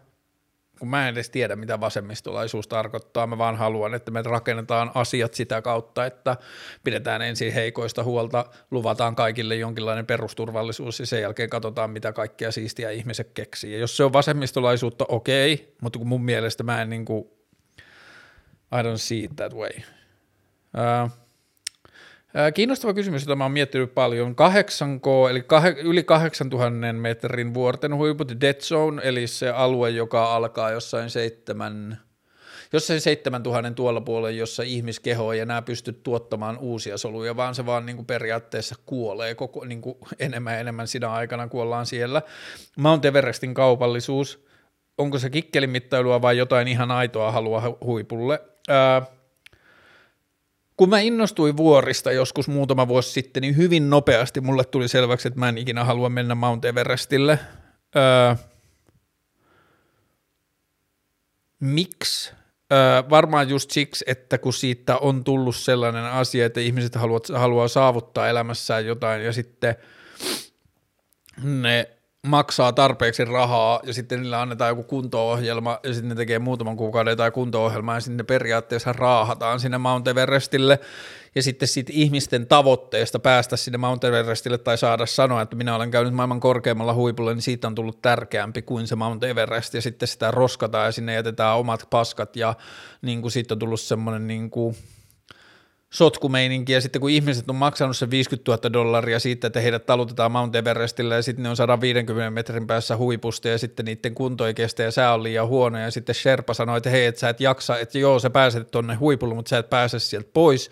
että sää on liian huono, tai sun kunto ei kestä, tai että tässä on myrsky nousemassa, ja sitten kun se ihminen on maksanut sen 50 000 euroa dollaria siitä omasta projektistaan, ja kun se kunnian... Öö, kirkas kruunu loistaa hänen silmissään, niin se ei suostu päästämään enää siitä irti. Ja sitten kun ne on tulossa takaisin, niin sitten se myrsky kaappaa vallan ja sinne kuolee sinne vuorelle ja sitten ne vie sen niin kuin omalla itsepäisyydellään sen serpan mukanaan ja tämä on tapahtunut niin vitu monta kertaa. Ja äh,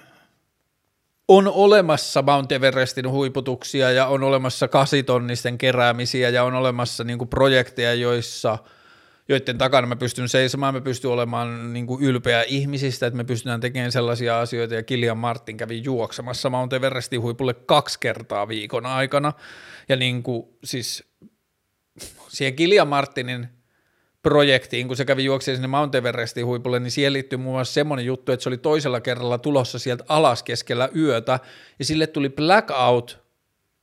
ja se havahtui Mount Everestin vuoren seinämältä jostain niin kuin kahdeksasta ja puolesta tonnista tietämättä, missä se on. Kuvitelkaa itse henkilökohtaisesti, että te havahdutte tietoisuuteen kahdeksan ja puolen tuhannen metrin korkeudessa seisomassa vuoren jyrkänteellä, jossa te olette kiipeämässä alaspäin niin kuin teknistä vuoripätkää ja te ette tiedä, missä te olette. Niin mä oon viettänyt niin kuin aikaani tämän ajatuksen parissa sen jälkeen, kun mä kuulin sen tarinan ja niin kuin vaan sille kokenut semmoisia fyysisiä kauhun hetkiä, että vittu, niin kuin seikkailu voi olla ihmeellistä, mutta mä arvostan tosi paljon sitä ajatusta, mikä on ollut alun perin siitä, että ihmisen pitää selvittää, mihin se pystyy ja mihin se voi mennä. Ja niin kuin Sir Edmund Hillary ja niin kuin häpeäkseni en muista sen Sherpan nimeä, jotka meni sinne ensimmäisenä – koko sherpakulttuuri ja siihen liittyvät asiat, siihen liittyy tosi paljon ongelmallisuutta ja tosi paljon niin kuin, tyhmiä asioita, mitä länkkärit on tehnyt, siihen on niin kuin, ollut vähän tota, lupaavia kehityssuuntia ja niin kuin, asioita, mutta että se sherpakulttuuriin liittyvät jutut on yksi osa, miksi mä en halua sinne Mount Everestille. Mutta joo, on niin kuin, eri asiat, mitä mä en halua, kun mä haluan vuorille, niin mä haluan vuori erämaahan ja mä mieluiten haluan viedä itseni sinne ja mä haluan nimettömille vuorille. Mä, en, niin kuin, mä haluan vaan silleen paikkoihin, joissa ihminen voi kokea itsensä merkityksettömäksi. Niin mulle ei niin kuin liity siihen sitä, että mä haluan päästä korkeammalle, että mä haluan päästä vaikeampaan tai niin edelleen. Se, että ihmiset menee sinne, niin mä, niin kuin, mä en kritisoi niitä yksilöitä, mä kritisoin siihen liittyvää kulttuuria – ja mä tiedän, että kaikkeen paskaan liittyy asioita, joita ihmiset tekee eri lähtökohdista ja niihin voi liittyä paljon kauneutta ja niihin voi liittyä vaikka mitä, että mä en sano, että kaikki, jotka menee Mount Everestille on perseestä, mä sanon, että jos menee Mount Everestille vaan siksi, että muutkin menee Mount Everestille, niin se on perseestä ja ihmisillä pitää olla tietoinen niin kuin, taso oma, ja niin kuin itsekriittinen taso omaa toimintaansa liittyen. Ja ajatuksena se, että viettää aikaa alueella, jossa sun keho kuolee sisältäpäin, niin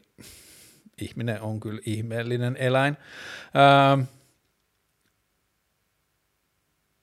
joo, mä en tiedä, onko mulla tosta jotain niin kuin parempaa sanottavaa.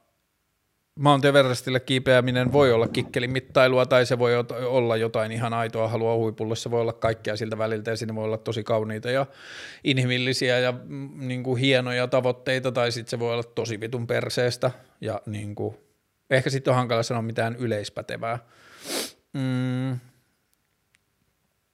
Olikohan täällä alu, alussa jonkun, jonkun mä skippasin. Uh.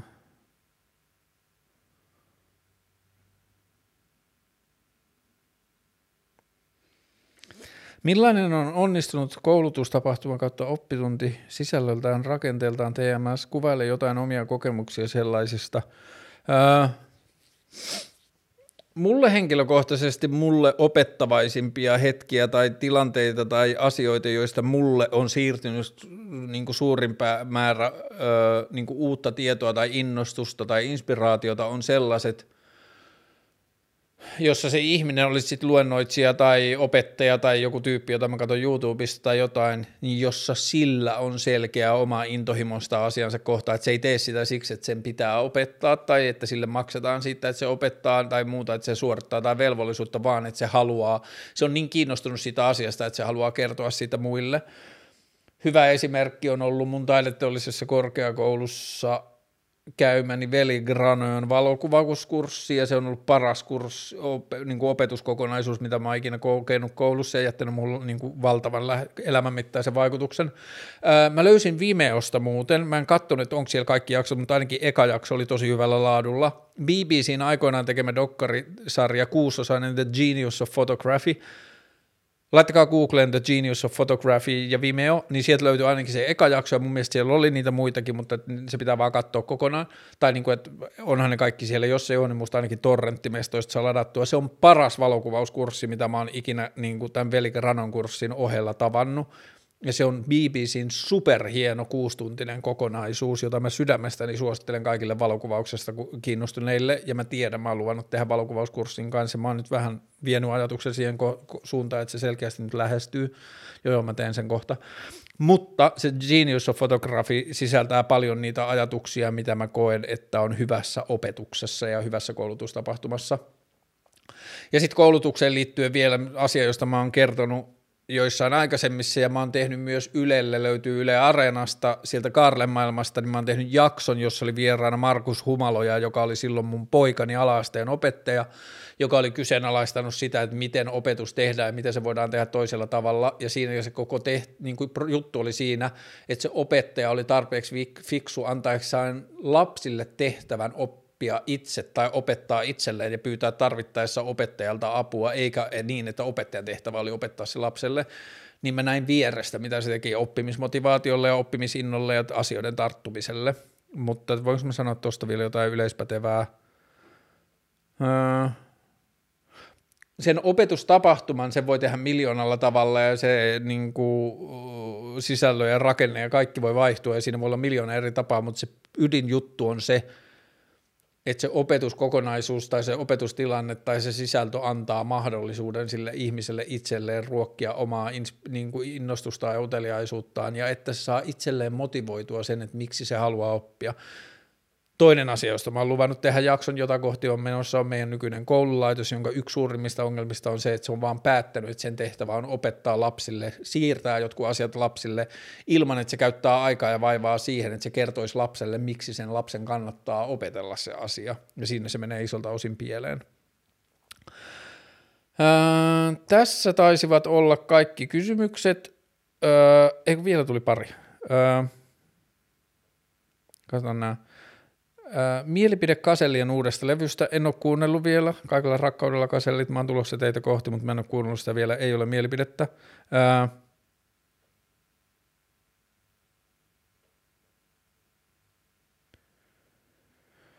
Mitä kirjoja luet? tätähän mä nyt luin, mutta vielä mä en ole aloittanut seuraavaa. Sitten tässä sanotaan Saku Tuomi, että ajatuksissasi on yhtenäväisyyttä Saku Tuomisen uusimpaa. Mikä se oli Saku Tuomisen uusin?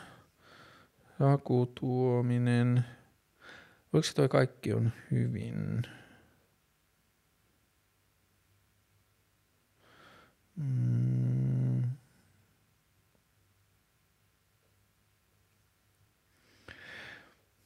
Joo, Saku Tuomisen uusi kirja, en ole lukenut, sen nimi on Kaikki on hyvin, mä oon lukenut jotain ingressejä, öö, jos tässä sanotaan, että ajatuksissa on yhtenäväisyyttä Saku Tuomisen uusimpaan, jos sen kirjan otsikko on Kaikki on hyvin, niin mm, jollain tasolla mä löydän siihen, mutta selkeästi mulla ei ole niin syvyyttä. Sitten tässä sanotaan, ja semisti stoalaisuutta, eli mun ajatuksessa olisi stoalaisuutta, joka olisi tosi vitun siistiä, koska kaikki, mitä mä oon ikinä lukenut stoalaisuutta, on vibrannut mulle tosi paljon, ja mä oon, se on ollut musta tosi inspiroivaa, tosi siistiä. Mutta mitä kirjoja mä luen? Mä luulen, että seuraavaksi mä kaivan lisää tätä Richard Powersia, koska sen, joka oli kirjoittanut siis tämän puukirjan, koska ilmeisesti sen tapa lähestyä asioita on se, että se penkoo niihin liittyviä tieteellisiä todellisuuksia ja sitten lähtee rakentamaan sen ympärille kirjoja, niin mun pitää selvittää, mistä muista aiheista se on kirjoittanut, että jos se pystyy räjäyttämään mun pään samalla lailla kuin se räjäytti näiden puiden ja metsien osalta. Ja sitten tässä kirjassa puhutaan paljon, ja sitten mä oon tiennyt sitten, sen kirjan jo pitkään, niin se voi olla yksi, jonka mä luen lähiaikoina, se Secret Life of Trees, eli puiden salattu elämä. Se on tosi kiinnostava ajatus. Ja sitten mä sain ohjelman katsojalta, tuhannet kiitokset, mä sain postipaketin, jossa tuli äh, hyvän historia, äh, Rutger Bregmanin hyvän historia ja sitten sellainen kirja kuin Ilmaista rahaa kaikille, jotka molemmat on... Äh, ollut mun tiedossa mun universumissa pitkään, mutta mä en ole lukenut niitä, koska mä oon ajatellut aina vähän silleen, että jos joku tuntuu, että, se on, että mun ajatus on jo tarpeeksi lähellä jotain, niin sit mä en niinku, mes, niinku mm, olisi ylimielistä sanoa, että mä tiedän ton jo, mutta mä, musta niin vähän tuntuu, että mä oon tietyllä tavalla ajatellut, että mä oon jo siellä. Vähän niin kuin, että se hyvän historia yrittää todistaa, että mä oon vuosia jankannut sitä, että ihminen on paljon parempi eläin kuin me yleisesti väitetään, niin sitten käsittääkseni se hyvän historia, mä oon lukenut nyt sitten pätkiä sieltä täältä, niin se tuntuu tekemään sitä, että se kertoo ihmisille, että ihminen on paljon parempi eläin kuin yleisesti väitetään, ja pessimismi on niin kuin laiska ja niin kuin semmoinen – alati voittava systeemi niin kuin suhtautua maailmaan silleen kyynisesti ja pessimisesti, pessimistisesti, niin joo, niin sä voit aina löytää itsellesi todistusaineistoa, että sä oot oikeassa, mutta sä vaan niin kuin kuset um, omiin muroihin. Mutta joo, mä sain ne lahjaksi, niin niihin mä varmaan tutustun lisää lähiaikoina. Ja mitäs muita kirjoja? Niin, siis mulla on se Miki Liukkosen O kesken. Mä en tiedä, minkä takia mä etenen sitä niin hitaasti, koska se on kuitenkin aika siistiä. Sitä mä oon lukenut. Mutta joo, Richard Powersin Overstory Ikipuut. Mä en voi alleviivata tarpeeksi, lukekaa tämä kirja. Mm, täällä sanotaan, missä asioissa tunnet tehneesi suurimmat virheesi? Pari viikkoa sitten multa kysyttiin, mitä mä kadun, ja silloin mä sanoin, että mä kadun sitä, että mun edellisessä pitkässä parisuhteessa mä en ole puhunut asioita ääneen, tai mä en osannut sanottaa omia tunteita ja muuta, ja mä oon päättynyt pet- selittämään ja niin kuin satuttamaan toista ihmistä valtavasti, niin sitä mä kadun, niin siinä varmaan mä oon tehnyt myös suurimmat virheeni, mutta onko muita, jos muuten mä oon aika virheetön. No ei vaan, mutta ehkä mä en ole vaan luonteeltani sellainen, että mä jäisin puimaan menneisyyttä, että missä mä oon tehnyt suurimmat virheeni ää, tai jotenkin niin kuin elämään sen alla. Ää, joo, tässä taas tuli kaikkea. Ensi viikolle mulle on sovittuna kaksi haastattelua alku- ja loppuviikkoon, ja sitten mä ehkä yritän tehdä, katsotaan, jos mä tekisin jonkun vlogin vielä, ja mä ehkä vähän haaveilen, että jos joku ihme tapahtuisi, mä saisin tyyliin huom... Ei kun huomiselle ei onnistu, mutta ehkä jos mä saisin jopa perjantaille vielä jonkun haastattelun. Mm, ja sitten mun pitää tutkia... Öö, YouTubeen on tullut nyt sellainen systeemi, jota mä oon nähnyt, että jotkut suomalaiset tilit on jo tehnyt, että voi tulla YouTube-tilin niin kuin jäseneksi, ja siinä, että voi niin kuin olla maksullinen jäsenyys YouTube-tiliin niin, että siellä – että vähän niin kuin Patreon tai joku, että sä voit tukea sen YouTube, kun ihmiset on paljon kysynyt, että miten ne voi tukea tätä ohjelmaa, niin sitten niin kuin, että sille mun YouTube-tilille voisi tulla jäseneksi. Mä en ikinä halua tehdä näitä mun niin kuin sisältöjä maksumuurien taakse, että mä haluan, että nämä on ad infinitum ilmaisia, mutta että jos mä keksin sinne jotain muka tai jotain semmoista sivusisältöä, niin se itse asiassa saattaa olla tekniikka, jolla ihmiset voi tukea tätä. Ja sitten mulla on jo kaksi ensimmäistä protoa tai sampleja mun tulevasta ensimmäisestä Karlen keskusteluohjelmasta merchistä, eli T-paidasta, mutta ne oli vielä vääriä. Mä haluan tehdä sen kunnolla. Nyt mulla on tulossa kolmas sample siitä. Jos se on hyvä, niin voi olla, että jo tässä muutaman viikon aikana on mahdollisesti Karlen keskusteluohjelma T-paitojen myynnissä. Ää, kevät tulee tosi vitun siistiä ja sitten maaliskuun alussa tulee ensimmäinen Kaarlen keskusteluohjelma. Live, tai se tehdään, sen piti tehdä live yleisöllä, mutta korona, niin mä teen eräiden kulttuurituotanto-opiskelijoiden kanssa, jotka otti muuhun yhteyttä, että saako ne tehdä Karlen keskusteluohjelmasta niin live-tuotannon. Sinne nyt tule yleisöä, mutta se on muuten live-tuotanto, niin se tulee maaliskuun alussa. Mä varmaan Instagramissa kerron siitä lähipäivänä, sitten tulee niin kuin YouTube-live ja sitten tallenne jälkeenpäin, ja siellä on niin kuin paneelikeskustelu, että siellä on neljä vierasta näillä näkymin. Ja mitäs muuta? Tässä on vähän kaikkea, mutta kivaa. Ja tota, kevät tulee nautimme siitä ja ulkona on tällä hetkellä tosi harmaata ja lunta tulee, mutta lupaavia merkkejä. Hyvä ja aktiivista arkea. Tehdään töitä onnellisuutemme eteen. Hyvä, kiitos. Möi.